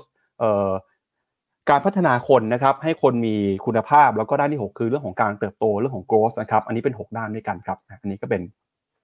เรื่องของเอ่อเศรษฐกิจจีนนะครับที่เราเอามาฝากกันอย่างปีนี้เนี่ยถ้าดูตามมุมมองนักวิเคราะห์ทาง Bloomberg Consensus เขาเชื่อว่า GDP จีนครับจะโตอยู่ในระดับประมาณสัก 4.5%นะครับลดลงมาจากปีก่อนแต่ก็อย่างที่บอกครับคือ เขาไม่ได้มุ่งเน้นตัวเลขแล้ว เขาบอกว่าจะโตแบบอย่างยั่งยืนอย่างมีคุณภาพนะครับ ครับผม ครับกำลังแล้จะวก็บอกเขากำลังจะบอกผมเขากำลังจะบอกเราอย่างนี้หรือเปล่าว่าห้าเปอร์เซ็นไม่เห็นอีกแล้วนะทุกคน อาจจะบอกอย่างนี้หรือเปล่า เออ เออ ไม่รู้เหมือนกันครับ ก็เอาใจช่วยนะครับ เอาใจช่วยคนที่มีหุ้นจีนอยู่ในช่วงนี้นะครับ ไปดูต่อนะครับ อ่าอีกหนึ่งเรื่องครับ ก็คือเรื่องของคุณ Cathie Wood บ้างครับ ก็ล่าสุดเนี่ยเห็นการเปลี่ยนแปลงของพอร์ตของคุณ Cathie Wood นะครับในช่วงที่ราคาหุ้นของเทสลากำลังเดินหน้าปรับตัวลงมาเนี่ยก็มีคนที่มองสวนตลาดนะครับก็คือคุณ Cathie Wood เนี่ยแหละครับเออประมาณสัก 2 วันที่แล้วครับมีข่าวว่าคุณ Cathie Wood เข้าไปซื้อหุ้นเทสลาเข้าพอร์ตเพิ่มนะครับโดยไปซื้อประมาณ 216,000 หุ้นครับเป็นจังหวะที่หุ้นของเทสลาปรับตัวลงมาพอดีเลย แล้วก็เป็นเออการใช้กลยุทธ์ที่สวนทางกับกลยุทธ์ของอาร์ก่อนหน้านี้ครับ คือในปี 2023 ที่ผ่านมาเนี่ยทางอาร์ตก็มีการขายหุ้นของเทสลามาอย่างต่อเนื่องเลยนะครับ แต่ปรากฏว่าเมื่อวันที่4เนี่ยมีการรายงานว่ากองอาร์ตครับเข้าไปซื้อหุ้นของเทสลาประมาณ 216,000 หุ้นนะครับในวันที่ 20 แล้วก็วันที่ 3 มกราคม 20 ธันวาคมปีที่แล้วนะครับแล้วก็ 3 มกราคมของปีนี้ครับโดยในช่วงที่ผ่านมาครับอาร์เนี่ยได้มีการขายหุ้นส่วนใหญ่ในเทสลาสามไตรมาสติดต่อกันแล้วเพิ่งกลับมาซื้อจริงก็คือต้นปีนี้เองนะครับ มุมมองโดยรวมของนักวิเคราะห์ตอนนี้ครับส่วนใหญ่เนี่ยมองว่าเทสลาน่าจะไม่ค่อยดีแล้วนะครับเนื่องจากการชะลอตัวลงมาของออยอดขาย EV แล้วก็การสนับสนุนของรัฐบาลที่ลดน้อยลงไป ประกอบกับคู่แข่งอย่าง BYD เนี่ยก็เข้ามาแข่งขันอย่างรุนแรงทำให้หุ้นของเทสลาปรับตัวลงมาอย่างต่อเนื่องตั้งแต่ต้นปีนะครับประมาณการกำไรจาก consensus ครับใน 12 เดือนข้างหน้า ถ้าดู consensus เนี่ยของบูมเบิร์กเขาบอกว่าเอ่อกำไรเนี่ยลดลงไปกว่า 20%นะครับในรอบ 12 เดือนข้างหน้า แต่พอออนักวิเคราะห์มองไม่ค่อยดีแบบนี้ แต่คุณ Cathie Wood อาจจะเห็นอะไรบางอย่างครับเลยตัดสินใจนะครับเข้าไปซื้อหุ้นของเท s l a เพิ่มครับก่อนหน้านี้คุณ Cathie Wood นะครับเคยเคยออกมาประกาศเคยออกมาแสดงความมั่นใจครับบอกว่าเออราคาหุ้นของเท s l a เนี่ยจะขึ้นไปนะครับแต่ระดับประมาณ 2,000 ดอลลาร์ในปี 2570 นะครับหรือว่าอีกประมาณ 3 ปีนับจากนี้ครับขณะที่ในฝั่งของ bullish มาก ๆ เลยเนี่ยบอกว่าจะขึ้นไปถึง 2,500 ดอลลาร์เลย หรือว่าอย่างแย่นะครับ bearish เนี่ยอีก 3 ปี 5 ปี ก็บอกว่าจะขึ้นไปไม่น้อยกว่า 1,400 ดอลลาร์ต่อหุ้นนะครับทำให้ตอนนี้หลายคนก็เริ่มงงนะว่าคุณเคที่วูดเห็นอะไรทำไมถึงตัดสินใจมาซื้อในช่วงนี้ทั้งที่ปีที่แล้วช่วงที่เทสซาเนี่ยเออยังมีมุมมองที่ดีแต่ขายมาตลอดทาง หรือว่ามันเป็นวิธีที่ลงทุนที่ถูกต้องแล้วนะครับ ก็คือซื้อในจังหวะที่คนอื่นกลัว แล้วก็ขายในจังหวะที่คนอื่นมั่นใจเกินไปครับพี่แบงค์ อือฮึครับผม ถ้าดูจากกราฟเนี่ย ตัวราคาเทสลาเนี่ยมันเข้ารอบย่อตั้งแต่คล้ายๆกับหุ้น Magnificent Seven ตัวอื่นๆ ก็คือตั้งแต่เนี่ยปีใหม่มาเนี่ยก็เข้ารอบย่อลงมาเลย จุดสูงสุดของวันเนี่ยอยู่ที่ไอของรอบนี้นะ อยู่ที่สองร้อยหกสิบห้าเหรียญตอนนี้อยู่สองร้อยสามสิบเจ็ดปรับฐานลงมาภายในสัปดาห์เดียว จากจุดสูงสุด ประมาณสิบเปอร์เซ็นแล้วก็อาจจะเป็นจังหวะที่ถูก คือถ้าเขามองว่าหุ้นจะขึ้นนะมันก็ต้องซื้อตอนที่ราคามันลงมา แต่ที่น่าสนใจคือหุ้นเทสลาอุตสาห์เบรกนะไอตัวที่เป็นดาวเทรนเนี่ยที่ผมลากไว้เนี่ยอุตสาห์เบรกได้แล้วตั้งแต่กลางเดือนธันวาวันที่ 14ธันวาไปอันเนี้ยมันย่อลงมาแล้วมันกลับมาอยู่ในdowntrend channel อีกรอบหนึ่งนั้นผมยังแล้วก็มันเป็นช่วงที่หุ้น Magnificent Seven ตัวอื่น ก็เข้ารอบย่อกันหมดเลยนี่เนี่ยดูนะ Apple เนี่ยย่อลงมาเยอะเลย Microsoft ก็ไม่ถึงกับย่อแรงแต่ก็เป็น sideway down Amazon เนี่ยก็เมื่อวานนี้ก็ปรับฐานลบลงมา 2.6%ถือว่าเยอะนะ เยอะสุดใน Magnificent Seven เลย Alphabet นะ ลบลงมาประมาณลบลบ1.6 ยังยืนเหนือเส้นค่าเฉลี่ย 20 วัน แต่ก็จะเห็นว่าตั้งแต่จุดสูงสุดคือ 140 เหรียญตอนนี้ 138แต่ก็ย่อลงมาประมาณสัก 3-4% Facebook Meta เนี่ยก็ย่อลงมา 2-3 วันก่อนหน้านี้ เมื่อวานนี้บวกได้ แต่ก็ยังอยู่ในเทรนขาลงด้วย เพราะฉะนั้นคือคือหุ้นที่อยู่ในตะกร้าเดียวกับเขาอะมันอยู่ในโหมดของการย่อ เพราะฉะนั้นมันไม่ได้หมายความว่าหุ้นป้าเคที่ซื้อแล้วหุ้นมันจะขึ้นทันที เราก็อาจจะยังซื้อได้ไม่เต็ม proportion ด้วยเพราะว่าล่าสุดตัว ARK W เนี่ยไอตัว Tesla เนี่ยขึ้นมาอยู่อันดับ 6 จากก่อนหน้านี้อยู่ดีๆก็หลุดหายลงไปนะ ตอนนี้ซื้อกลับขึ้นมาทำให้ proportion ของ ARK W เนี่ยมี Tesla อยู่ที่ประมาณ 5.2%ผมคิดว่าเขาอาจจะมีความต้องการในการสะสมอาจจะน้ำหนักเพิ่มขึ้นมากกว่านี้ก็ได้ก็รอดูนะครับครับไปดูหน่อยฮะยอดขายช่วงปีนี้นะครับเราเริ่มเห็น การแซงหน้าของ BYD แล้วนะครับ สรุปไตรมาสที่ผ่านมาเนี่ย BYD ขายรถยนต์ไฟฟ้าได้ รวมๆกันประมาณสัก 5 2 0 0 0 0 คัน ส่วนเทสซาอยู่ที่ประมาณ 4 8 0 0 0 0 คัน ตอนนี้ก็ถูก BYD แซงหน้าขึ้นมา BYD ตอนนี้กลายเป็นเบอร์หนึ่งของโลกแล้วนะครับ เดี๋ยวไปดูแนวโน้มทั้งของ BYD แล้วก็เทสซาหน่อยครับตัว BYD นี่พอยอดขายโตขึ้นมานะถูกปรับประมาณการตัว EPS เนี่ยขึ้นกระฉูดเลย ในขณะที่ราคาหุ้นก็ถูกโอ้โห ถูกยังอะไรดี P forward PE ตอนนี้อยู่ 13.7 เท่า e a r n i n g โต แต่คือ PE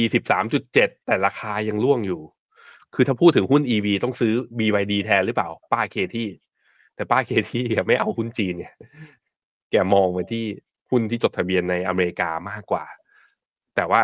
ถ้ามองอย่างเงี้ย ผมคิดว่าใครที่เป็นสายแบบว่า EV คาแล้วก็มองว่าในจีนนะ ราคาเนี่ยของ BYD แล้วถ้าเชื่อว่า BYD จะครองตลาดในระยะยาวได้ ผมว่าถูกเกินไปที่ระดับราคาตรงนี้นะครับ ครับในช่วงปีที่ผ่านมาใครที่อ๋อยังไม่ยังไม่จบฮะเดี๋ยวไปดูเออเทสลาอีกนิดหนึ่งครับพี่แบงค์เทสลาแนวโน้มเป็นยังไงครับ ตามมุมมองของบูมเบิร์กครับ ครับผมเทสลาตอนนี้ PE เขาอยู่ 61 เท่านะโอ้โห แพงกว่า BYD เป็นเยอะเลยกำไรเนี่ยก็ยังไม่คือ EPS คาดการณ์ว่ากำไรจะยังไม่พ้นของ high เดิมของปี 2022 ยังนะ แต่ว่าตลาดเนี่ยให้ value คือให้ PE ให้พรีเมียมเยอะมากๆ ทั้งๆทที่ e a r n i n g เนี่ยยังไม่ทำไฮราคาก็เลยยังไม่ทำไฮตามนั่นคือถ้าเทียบกันเรื่องบอกว่าความน่าสนใจในการซื้อเมื่อกี้ผมบอกนะ ความน่าสนใจในการซื้อ ถ้าเปรียบเทียบเรื่องราคาด้วยความสมเหตุสมผล BYD จะดูดีกว่า แต่ว่าอย่างที่เรารู้กันก็คือเทคโนโลยีของที่อยู่ข้างในตัวรถเทสลาเองกับที่เทสลาถืออยู่นั้น มันเป็นเทคโนโลยีที่สูงกว่า แล้วก็ในเรื่องของแบรนด์นะแบรนด์ความจงรักภักดีต่อแบรนด์ ความ perception ของผู้บริโภคต่อแบรนด์เนี่ยเทสลาเนี่ยยังไงก็สูงกว่าตัว BYD เพราะนั้นก็ต้องรอกันดูในระยะยาวนะครับ ครับอะไปดูหน่อยครับ เรื่องของการลงทุนในปีที่ผ่านมาบ้างนะครับ ปีที่แล้วเนี่ยใครที่ลงทุนแล้วขาดทุนไปอาจจะเออมีเพื่อนนะครับ ก็คือกองทุนของ Bridgewater ครับกองทุนนี้นะครับเป็นกองทุนแฟกชิพที่วิเคราะห์ปัจจัยจากเรื่องของนโยบายเศรษฐกิจแล้วก็ดูเรื่องของ macro economics ด้วยนะครับ ในช่วงปีที่ผ่านมาครับกองทุนนี้ให้ผลตอบแทนติดลบนะครับ กองทุนนี้มีชื่อว่า The Pure Alpha 2ครับขาดทุนไป 7.6%ในปีที่แล้วครับก็ถือว่าเป็นการขาดทุนนะครับ ต้องบอกว่าเป็นการขาดทุนที่งงๆหน่อยครับพี่แบงค์เพราะว่าตลอดทั้งปีเนี่ยจนถึงเดือนตุลาคมกองทุนนี้ให้ผลตอบแทนบวกมาได้ 7.5%แต่ปรากฏว่าพอเดือนพฤศจิกากับเดือนธันวาเนี่ยผ่านไป 2 เดือน ติดลบไป 14%ครับทำให้สุดที่แล้วทั้งปีติดลบไปประมาณ 7.6%นะครับสาเหตุก็มาจากการเปลี่ยนแปลงนะครับ ความผันผวนของตลาดตราสารหนี้ทำให้การปรับตัวขึ้นมากว่า 14%ตลอดทั้งเดือนตุลาคมเนี่ยเพราะว่าการปรับตัวขึ้นมากว่า 7%ตลอดทั้งเดือนตุลาคมเนี่ยหายไปหมดเลย แล้วก็ทำให้พอติดลบไป 14%นะครับ อย่างไรก็ตามนะครับก็ไม่ได้แปลว่ามีกองทุนที่ขาดทุนทั้งหมดนะครับ กองทุนบางกองทุนยังปรับตัวขึ้นมาได้ดีอยู่ อย่างกองทุน all weather เนี่ย all weather เอ่อที่เป็นกองทุนในฝั่งขาลองนะครับปรับตัวบวกขึ้นมาได้ประมาณ 10.6%ในปีที่แล้ว ถ้าดูในภาพรวมนะครับจะกลายเป็นว่าปีนี้เนี่ยกองทุนแฟลกชิพของเอ่อ Bridgewater นะครับอย่างกองทุน All Weather เนี่ยก็ปรับตัวบวกขึ้นมาได้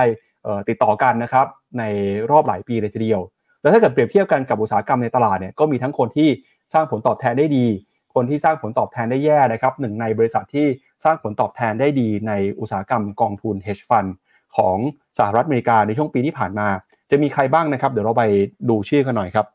ปีที่แล้วกองทุน hedge fund นะครับที่สร้างผลตอบแทนได้ดีที่สุดเนี่ยคือกองทุน v e l o c Long Only ครับซึ่งเป็นกองทุนหุ้นนะครับให้ผลตอบแทน 59.3%แล้วก็มีกองทุน Discovery ครับที่เป็นกองทุนแบบ Macro Fund ผลตอบแทนบวก 48% c a d i a n นะครับบวก 44% v e l r o c k บวก31%แล้วก็มี Greenlight นะครับมี s e v o o d Liquid Credit เอ่อ Anson Investment มีเอ่อ Volon Composition บวกประมาณ 15-20%แล้วก็มี Citadel บวก 15%นะครับ ถ้าดูส่วนใหญ่ที่ให้ผลตอบแทนได้ดีในปีที่แล้วของ hedge fund เนี่ยจะเป็นกองทุน equity แล้วก็กองทุนเครดิต มีกองทุนแมคโครบ้างนะครับ มีคนที่เป็นคอนมาเจ้าเดียวก็คือเอ่อ Volion Composition ครับบวก 16%ส่วนกองทุนที่ผลตอบแทนเอ่อไม่ค่อยดีเท่าไหร่เนี่ยในปีที่ผ่านมาก็เป็นส่วนใหญ่ก็เป็น เอ่อ multi strat นะครับติดอาจจะไม่ติดลบแต่ก็บวกประมาณสัก 2-3%ประมาณนี้นะครับ อันนี้ก็เป็นความเคลื่อนไหวของกองทุน hedge fund ในช่วงของปีที่ผ่านมาครับพี่แบงค์ครับผมที่ป้าบอกว่าตัว Big Bridgewater เนี่ย ปรับตัวลดลงมา เพราะว่าไอ้ฝั่งของ position ของตราสารนี่มันชัดเจนนะว่าแปลว่า Bridgewater เนี่ยช็อต position ใน fixed income โดยเฉพาะ US Treasury แล้วพอมันกลับทิศไง คือพอมันมีแรงซื้อตัวบอลเข้ามา แล้วกดให้ยิวต่ำลงมา mark to market มามันเลยเกิด loss ขึ้นมา แสดงให้เห็นว่าตัว Bridgewater เนี่ย position ที่ถืออยู่ก่อนหน้านี้ คือเชื่อว่าเฟดจะยังไม่รีบลดดอกเบี้ย เชื่อว่าบอลยูจะดีขึ้นไป เพราะนั้นก็ต้องมากลับโพซิชันนะ ลบขนาดประมาณแบบว่า โอ้โหเจ็ดเปอร์เซ็นเนี่ยกว่าจะเอาคืนเนี่ยเอาคืนลำบากเหมือนกัน แต่เนี้ยมันก็คือมันแสดงให้เห็นว่าตลาดไม่ง่าย ตลาดไม่ง่ายเลย แม้แต่กองทุน hedge fund ที่เราแรงกิ้งผลตอบแทนไปให้ดู เจ้าที่ดีๆเนี่ยผลตอบแทนชนะ S&P ระดับเกิน 20%ขึ้นไปยังหาแทบไม่ได้เลยนะ ยังหาได้ยากมากๆ แต่ว่า hedge fund น่ะคือเขาไม่ได้อยู่ฝั่ง long only ไม่ได้ถือ index อยู่แล้วคือถ้าถือ index อย่างเดียวเนี่ยไปเก็บค่าธรรมเนียมหรือไปเก็บ profit sharing จากลูกค้าเยอะๆ ลูกค้าก็เดือดถูกไหมอันนั้นเขาก็จะมีแบบว่าเป็น multi strategy ทำเรื่อง event driven ทำการลองช็อต position ในค่าเงินในสินทรัพย์อื่นๆ ด้วยตามมา เพื่อทำให้แบบว่าเรียกว่าจำกัดความเสี่ยง แต่ว่ามันก็จะมีความซับซ้อนของตัวรายละเอียดของการ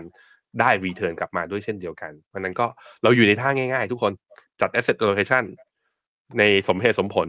ปรับพอร์ตในจังหวะที่เหมาะสม แล้วเน้นเรื่องการทำเรื่อง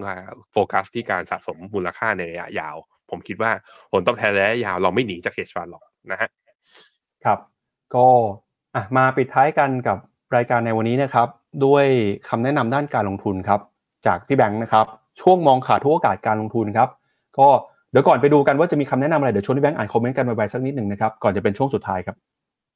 ครับผม สวัสดีครับ บอกเห็นหน้าป้าก็นึกถึงอะไร Maleficence Magnificence หรือเปล่า ใช่ไหม All Weather กับ Citadel ก็ง่ายดี ใช่ใช่ถ้าพูดถึง hedge fund นะ มันเป็นก็เรียกว่า logic logic และวิธีคิด investment policy ของเรามันเข้าใจค่อนข้างง่ายนะฮะ BYD Tesla ก็เหมือน Apple กับ Samsung ก็เปรียบเทียบได้ดีฮะหมายถึงว่า Apple คือ BYD ใช่ไหมไม่ใช่ไม่ใช่ Apple คือ Tesla Samsung คือ BYD ฮะสามประมาณนั้นนะฮะคุณไลออนควีนบอกว่า BYD ถูกซื้อง่าย อะ ใช่อ่าฮะคุณสุภรัตน์บอกว่ารอเก็บจีนเมื่อคนอื่นกลัวจนไม่สนใจ คือเขากลัวกันมาสามสี่ปีนะคุณสุภรัตน์เพราะนั้นตอนนี้ต้องเก็บแล้วแหละ นะฮะมีเอ่อป้ามองสวนตลอด ใช่ใช่ใช่การการสวนเนี่ย ผลตอบแทนจากการมองสวนแล้วถูกเนี่ย เวลาได้มันได้คำใหญ่ แต่เวลาเสียมันก็ทรมานนะเพราะสวนแล้วผิดทางอย่างเงี้ยเพราะก็ต้องบอกว่า ป้าก็เป็นคนหนึ่งที่สวนเรื่อง inflation และเรื่องเงินเฟ้อเชื่อว่าไม่เกิดหรอกเงินเฟ้อเชื่อว่าเฟดไม่ขึ้นดอกเบี้ยแล้วเป็นไงล่ะ แล้วก็ทำให้พอร์ตนมีการปรับฐานลงมามันเลย แล้วก็เป็นภาพจำที่ไม่ดีด้วยนะกับนักลงทุนกับป้าเนี่ยนะฮะมีใครอีก คุณเด่นไวบอกว่าไม่กระเทนยังลงทุนต่อได้ไหม รอบย่อรอบนี้ผมคิดว่าหาจังหวะในการสะสมนะครับ ยังคิดว่าลงทุนได้ แล้วเดี๋ยวกำลังจะประกาศงบออกมาด้วยแล้ว คือ ถ้าเชื่อว่าเศรษฐกิจอเมริกาไม่ recession อะยังไงหุ้นใน Magnificent Seven แล้วหุ้นในเมกะเทนอะยังไงกำไรยอดขายก็ต้องโตกำไรต้องโตแต่ถ้าสมมติเราซื้อแล้วนะ แม้แต่ Magnificent Seven หรือว่าหุ้นใน megatrend ยังไปไม่ไหวเนี่ยคืออย่าไปลุ้นเอาเอาอันอื่นเลย ถ้าหุ้นตัวใหญ่ไปไม่ไหวตัวอื่นก็จะไปรอดด้วยเหมือนกันนะครับ มี Mr. X กับคุณนายนายนะ บอกว่า nonfarm จะไปเท่าไหร่ดีขอสองแสนบันเทิงแค่ไม่รู้เลย ต้องมารอลุ้น ตอนนี้กลายเป็นว่าตัวเลขตลาดแรงงานจะค่อนข้างมีผลมีอิทธิพลกับการขับเคลื่อนของตลาดหุ้นอเมริกานะ ค่อนข้างเยอะนะครับ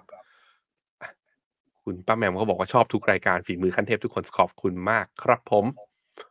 เอ่อรบกวนวิเคราะห์ AAPL กับ Microsoft มีสิทธิ์แซงไหมเอ่อ Apple บอกไปแล้วเอามาดู Microsoft Microsoft เนี่ยรอบที่คนอื่นย่อเนี่ยอะเนี่ย Apple ลงแรง Microsoft อ่า Amazon เนี่ยปรับฐานลงค่อนข้างลึกเหมือนกันนะ นับจากจุดสูงสุด Alphabet ก็เป็น มันก็เข้ารอบย่ออะ ก็คือจากร้อยสี่สิบสามเหลือร้อยสามสิบแปด Facebook จากสามร้อยหกสิบเหลือสามร้อยเจ็ดสิบสี่เทสลาจากสองร้อยหกสิบเหลือสามสองร้อยสามสิบหกแต่ Microsoft เนี่ยจุดสูงสุดเดิมคือสามร้อยแปดสิบใช่ไหม แล้วก็ลงมาเนี่ยตั้งแต่เข้าเดือนธันวามาเนี่ยไซเวย์นะทุกคนไม่ทำ new low เออนั้นในมุมของผมเนี่ย Microsoft ถ้าดูจาก pattern เนี่ย เหมือนจะแข็งแกร่งที่สุดใน Magnif ใน Magnificent Magnificent Seven ในช่วงประมาณสองสามสัปดาห์ที่ผ่านมานั้นถ้าเขาถ้าหุ้นกลุ่มนี้มีแรงดีดกลับขึ้นมา ผมว่า Microsoft อะจะเป็นตัวที่อาจจะเอาสามารถ outperform ได้มากกว่าคนอื่น รอดูกันครับ ผมไม่ว่าส่วนหนึ่งก็เพราะว่ารายได้ของ Microsoft อะค่อนข้าง diversify นะ มีทั้ง Office มีทั้ง Cloud Service มีทั้งเกมใช่ไหมมีหลาย ๆ อย่าง พอมัน diversify ค่อนข้างมากเนี่ย ไม่ได้กระจุกตัวเนี่ย มันทำให้รายได้ค่อนข้างเสถียรแล้วก็แต่ว่าส่วนหนึ่งก็คือตัวหุ้นเองก็อาจจะไม่ได้หวือหวามาก แต่ว่าปีที่แล้วก็ถือว่าผลตอบแทนใช้ได้เลยนะ Microsoft Microsoft เนี่ยเป็นหุ้นเอาจริงๆนะเป็นหุ้นตัวแรกเลย เป็นหุ้นรายตัวตัวแรกนอกตลาดหุ้นไทยที่ผมซื้อ แล้วก็ถ้าถ้าย้ำนะ ถ้าย้ำด้วยความทุกข์นะก็ทุกข์มาจนถึงทุกวันนี้ที่ขายมันเร็วเกินไป ถ้าถือจนถึงตอนนี้นะชีวิตก็เปลี่ยนไปแล้ว ใครจะไปรู้นะฮะอะไปพี่ปั๊บครับอะไปดูกันฮะ มองขาดทุกโอกาสการลงทุนนะครับ วันนี้พี่แบงค์มีอะไรมาฝากคุณผู้ชมครับ ไปดูหุ้นไทยฮะ มาดูที่กราฟหน้าจอผมนะ หุ้นไทย ย้ำกันอีกครั้งหนึ่งใครน่าจะเห็นตัว Mr. Messenger call ไปแล้วว่า เป็นการ call หุ้นไทยครั้งแรกที่มันบังคับผมคอ ผมไม่ได้ชอบหุ้นไทยขนาดนั้น ในแง่ของเศรษฐกิจ ในแง่ของ e a r n i n g แต่มันบังคับคอเพราะกราฟมันบอกให้คอกราฟมันบอกให้คอยังไงก็คือว่าเซ็ตเนี่ยทำจุดเนี่ยรีบาวขึ้นมาแล้วอยู่แถวๆหนึ่งพันสี่ร้อยสามสิบเมื่อตอนต้นเดือนพฤศจิกา แล้วก็ตอนปลายเดือนพฤศจิกา หลังจากนั้นเนี่ยปลายเดือนพฤศจิกาแล้วก็ย่อนะเซ็ตทำนิวโลทำจุดต่ำสุดวันที่สิบสามธันวาที่หนึ่งพันสามร้อยห้าสิบเจ็ด ตรงนี้เนี่ยจะเห็นว่า RSI เนี่ยไม่ทำ low ตาม MACD ไม่ทำ low ตาม แล้วก็เริ่มดีดขึ้นมาได้สัญญาณซื้อจากกราฟ Day MACD เมื่อวันที่ 18ธันวาอะยังไม่ confirm แต่ RSI ก็ทะลุเหนือเส้น 50 มาที่ว่าเมื่อวันที่ 19ธันวาตามมา แล้วล่าสุด เปิดมาวันทำการแรกของปีคือวันที่ 2 กรกฎาเอ้ยวันที่ 2 มกรา ยืนทะลุเหนือ 1,430 ซึ่งเป็นแนวต้านนะจุดสูงสุดเดิมของรอบเมื่อตอนเดิมพฤศจิกา ทะลุขึ้นมาด้วย มันจึงพอบอกได้หรือเปล่าว่า bullish divergence เกิดแล้ว แนวต้านสำคัญดีดกลับขึ้นมาแล้ว MACD ระยะสั้นนะ 20 กับ 50 ตัดขึ้นมาเป็น buy signal confirm ต่อ แล้วมันมาในช่วงที่ตลาดหุ้นตัวอื่นยังปรับฐานกันอยู่ นั้นถ้าตลาดหุ้นอื่นไม่ได้ปรับฐานและ rebound นะเซ็ตจะมีโอกาสที่จะ outperform ความ outperform ของเซ็ตจะมาจากไหน จะมาจากความแย่และความห่วยของเขาเอง ที่ปี 2023เนี่ยเป็น index หนึ่งที่ผลตอบแทนแย่มากๆเหมือนผมก็เลยมองว่าอ้าวถ้าอย่างนี้เซ็ตมันก็เปิด upside สิ upside ของเซ็ตไปได้ถึงเท่าไหร่ ถ้าเป็นอย่างนี้นะ ก็มาดูมาลากถ้าเชื่อว่าไอ้ตรงหนึ่งพันสามร้อยหกสิบคือจุดต่ำสุด เข้ามาลากปื๊ดอันนี้ลากเร็วๆนะ อาจจะไม่เป๊ะนะทุกคน ฟิโบนัชชีสามสิบแปดจุดสองก็คือเซตอาจจะเห็นแถวๆประมาณหนึ่งพันสี่ร้อยเก้าสิบสามหนึ่งพันสี่ร้อยเก้าสิบสามมันใกล้เคียงกับตัวแนวต้านสำคัญคือฟิโบนัชไอ้ตัวเส้นค่าเฉลี่ยสองร้อยวันหนึ่งพันสี่ร้อยเก้าสิบสามเนี่ยจะมี upside อยู่ที่ประมาณสักสี่เปอร์เซ็นความเห็นของผมคือ เฮ้ย ถ้าเซ็ตจะไปหนึ่งพันสี่ร้อยเก้าสิบupside ไม่เยอะ แต่ดูจากกราฟอะดูมันเหมือนยังไงก็ต้องมีเด้งต้องมี rebound บ้าง จึงเป็นที่มาที่ว่าเฮ้ย งั้นก็ต้องไปหาตัวที่มันสร้างแอลฟาได้ สร้างแอลฟาได้ดูจากไหนอะผมเอาตัว indicator ทุกอย่างออกไปทั้งหมดก่อนนะ แล้วก็ลบ Fibo ทิ้ง เปลี่ยนเป็นกราฟเส้น แล้วเอาเซตเนี่ยมาเทียบกับ sSETคือดัชนีตัวนอกเซตร้อยถ้าดูจากปี 2023อะเยปี 2023 จะเห็นว่าตัว S set เนี่ยคือเส้นสีส้ม เซตเนี่ยคือเส้นสีน้ำเงินนะทุกคน จะเห็นว่า S set เนี่ยก็คือหุ้นขนาดเล็กอะ่ะ ตอนมันย่อมันย่อแรงกว่า เห็นไหมรอบขาลงที่ผ่านมาเนี่ยมันย่อแรงกว่า แต่ตอนดีดขึ้นมาเนี่ย ถ้านับจากเฉพาะตอนสิ้นเดือนตุลานะ ตอนดีดขึ้นมา จะเห็นว่า sSET เนี่ยบวกขึ้นมาแล้วเจ็ดเปอร์เซ็นต์ในขณะที่เซ็ตเนี่ยบวกขึ้นมาสามเปอร์เซ็นต์คือบวกแรงกว่าเท่าตัว มันแปลว่าอะไรคือถ้ามันถ้าหุ้นถ้าเซ็ตบวกเนี่ย sSET จะมีโอกาสบวกได้เยอะมากกว่า พอไปดู year to date นะ เอาเฉพาะเนี่ยสัปดาห์นี้ที่ผ่านมาเซ็ตเนี่ยยังไม่ได้บวกแรงนะ บวกแค่เพียงศูนย์จุดศูนย์แปดแต่ sSET บวกมาแล้วหนึ่งเปอร์เซ็นต์นั้นมันเหมือนกับเราคาดหวังว่าถ้าเซ็ตจะสมมุติว่าเรามองว่าเซ็ตมีอ่า upside ประมาณสี่เปอร์เซ็นต์เราอาจจะขอจาก sSET ได้เนี่ย แถวแถวประมาณคูณสองคืออาจจะได้แถวแถวประมาณแปด นั่นจึงเป็นที่มาที่ว่าผมเลยมองว่าเซ็ตมีโอกาสไป แต่ upside สี่เปอร์เซ็นต์มันน้อยเกินไปที่เราจะซื้อเซ็ตเพราะฉะนั้นไปหาตัวที่มันมีอัลฟาดีกว่า ก็เลยไปหาแล้วเลือกแล้วก็เจอเอสเพอเจอ sSET เสร็จแล้วยังไงต่อ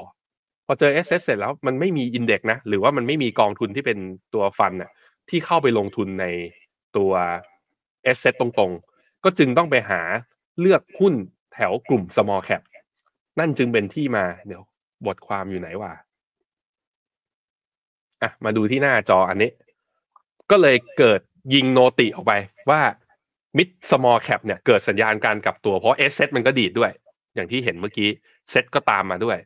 แล้วถ้าดูเนี่ยเซตเอ sSET เนี่ยมันมีอัลฟาเมื่อเทียบกัน จึงเป็นที่มาก็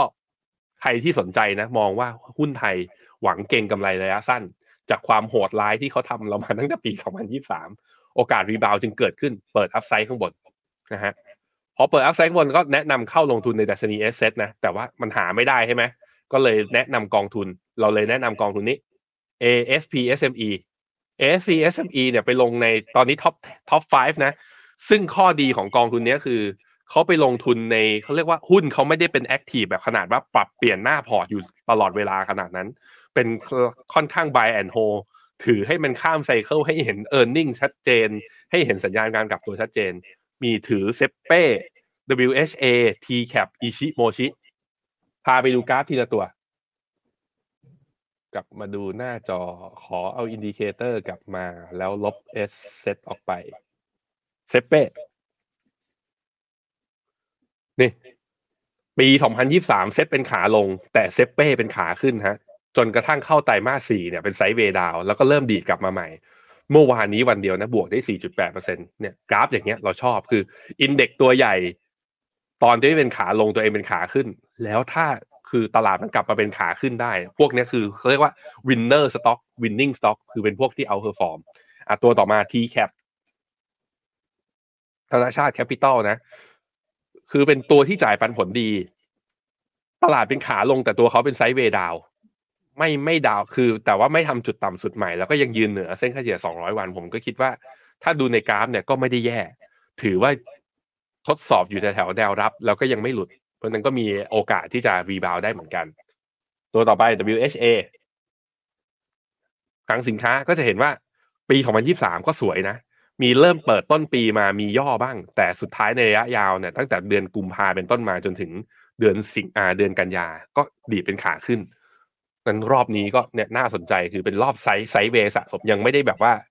ยังไม่ได้ทำ new high ดีขึ้นไปแรงนะครับ ICHI ของคุณตันนะอิชิตันกรุ๊ปก็เนี่ยปี 2023 ก็กราฟก็ดี แล้วก็ทดตอนเดือนทันเดือนธันวาเนี่ยทดสอบเส้นค่าเฉลี่ย 200 วันไปแล้วแล้วยืนได้ แล้วก็กราฟก็ดีขึ้นมานะครับ ตัวสุดท้าย MOSHI น่าจะทยอยเปิดสาขาอีกนะปีนี้ ก็เป็นหุ้น IPO ไม่ในไม่กี่ตัวนะที่ ที่เปิดมาตั้งแต่ตอนปี 2023 แล้วยังเป็นบวกอยู่ แล้วก็ด้วยความที่ยอดขายยังดีนะแล้วก็ผมก็ผมคอมพานีวิสิตอยู่เรื่อยเลย เมื่อวานนี้ไปเดอะมอลล์บางแคก็แวะที่ร้านโมชิคนก็คือคักมากๆ เพราะคือสินค้าเขาโตจากสำเพ็งใช่ไหมราคาต้นทุนถูก คนเวลาเดินเข้ามาก็จับจ่ายใช้สอยยังค่อนข้างเยอะ ก็มีดีมาน ก็เนี่ยลักกราฟก็ยังทรงเนี่ยก็ไม่ได้แย่ไม่ได้แย่ ลงต่ำกว่าเส้นเฉลี่ย 200 วันก็จริงแต่ดีขึ้นมาแล้วเป็น W shape ด้วย อาจจะมีแนวต้านเนี่ยแถวๆ55 ต้องผ่านให้ได้ถึงจะผ่านให้เดิม แต่ว่าถ้าดูจากทรงหุ้น 5 ตัวของ ASP SME เนี่ยไม่ใช่ทรงขาลง แล้วก็ดูแล้วมีความ outperform มากกว่าเซ็ตใครที่เชื่อว่าหุ้นไทยยังมีเปิด upside ข้างบน ผมคิดว่ากองนี้น่าสนใจในการทยอยสะสมนะครับ ครับก็ SP SME นะครับไม่รู้ว่าจะซื้อที่ไหนเนี่ยเข้าไปดูได้ในแพลตฟอร์มของ p h e n o m e n a นะครับมีข้อมูลไม่รู้ไม่ได้ ไม่รู้ไม่ได้ว่าจะซื้อที่ไหน ต้องต้องรู้ดิว่าต้องซื้อที่ FINNOMENA พี่ปั๊บพูดอย่างนี้ได้ไง เออครับเข้าไปดูข้อมูลได้ครับบนแพลตฟอร์มของ p h e n o m e n a นะครับทั้งเรื่องของผลตอบแทนเรื่องของนโยบายการดำเนินงาน แล้วก็คำแนะนำต่างๆ เพิ่มเติมนะครับในเว็บไซต์ของ p h e n o m e n a นะครับ เอาละครับและนี่ก็เป็นทั้งหมดนะครับของรายการข่าวเช้า Morning Brief วันนี้นะครับเราสองคนและทีมงานลาคุณผู้ชมไปก่อนกลับมาเจอกันใหม่วันจันทร์นะครับ วันนี้สวัสดีครับ สวัสดีครับ ในโลกของการลงทุนทุกคนเปรียบเสมือนนักเดินทาง คุณล่ะเป็นนักเดินทางสายไหน การลงทุนทุกรูปแบบเคยลองมาหมดแล้ว ทั้งกองทุนหุ้นพอร์ต แต่ก็ยังมองหาโอกาสใหม่ๆเพื่อผลตอบแทนที่ดีขึ้น แต่ไม่รู้จะไปทางไหน ให้ FINNOMENA Exclusive บริการที่ปรึกษาการเงินส่วนตัว ที่พร้อมช่วยให้นักลงทุนทุกคนไปถึงเป้าหมายการลงทุน สนใจสมัครที่ f i n o m e f i n o m i n a e x c l u s i v e หรือ line at p h e n o m e n a p o r t คำเตือน ผู้ลงทุนควรทำความเข้าใจลักษณะสินค้า เงื่อนไขผลตอบแทน และความเสี่ยงก่อนตัดสินใจลงทุน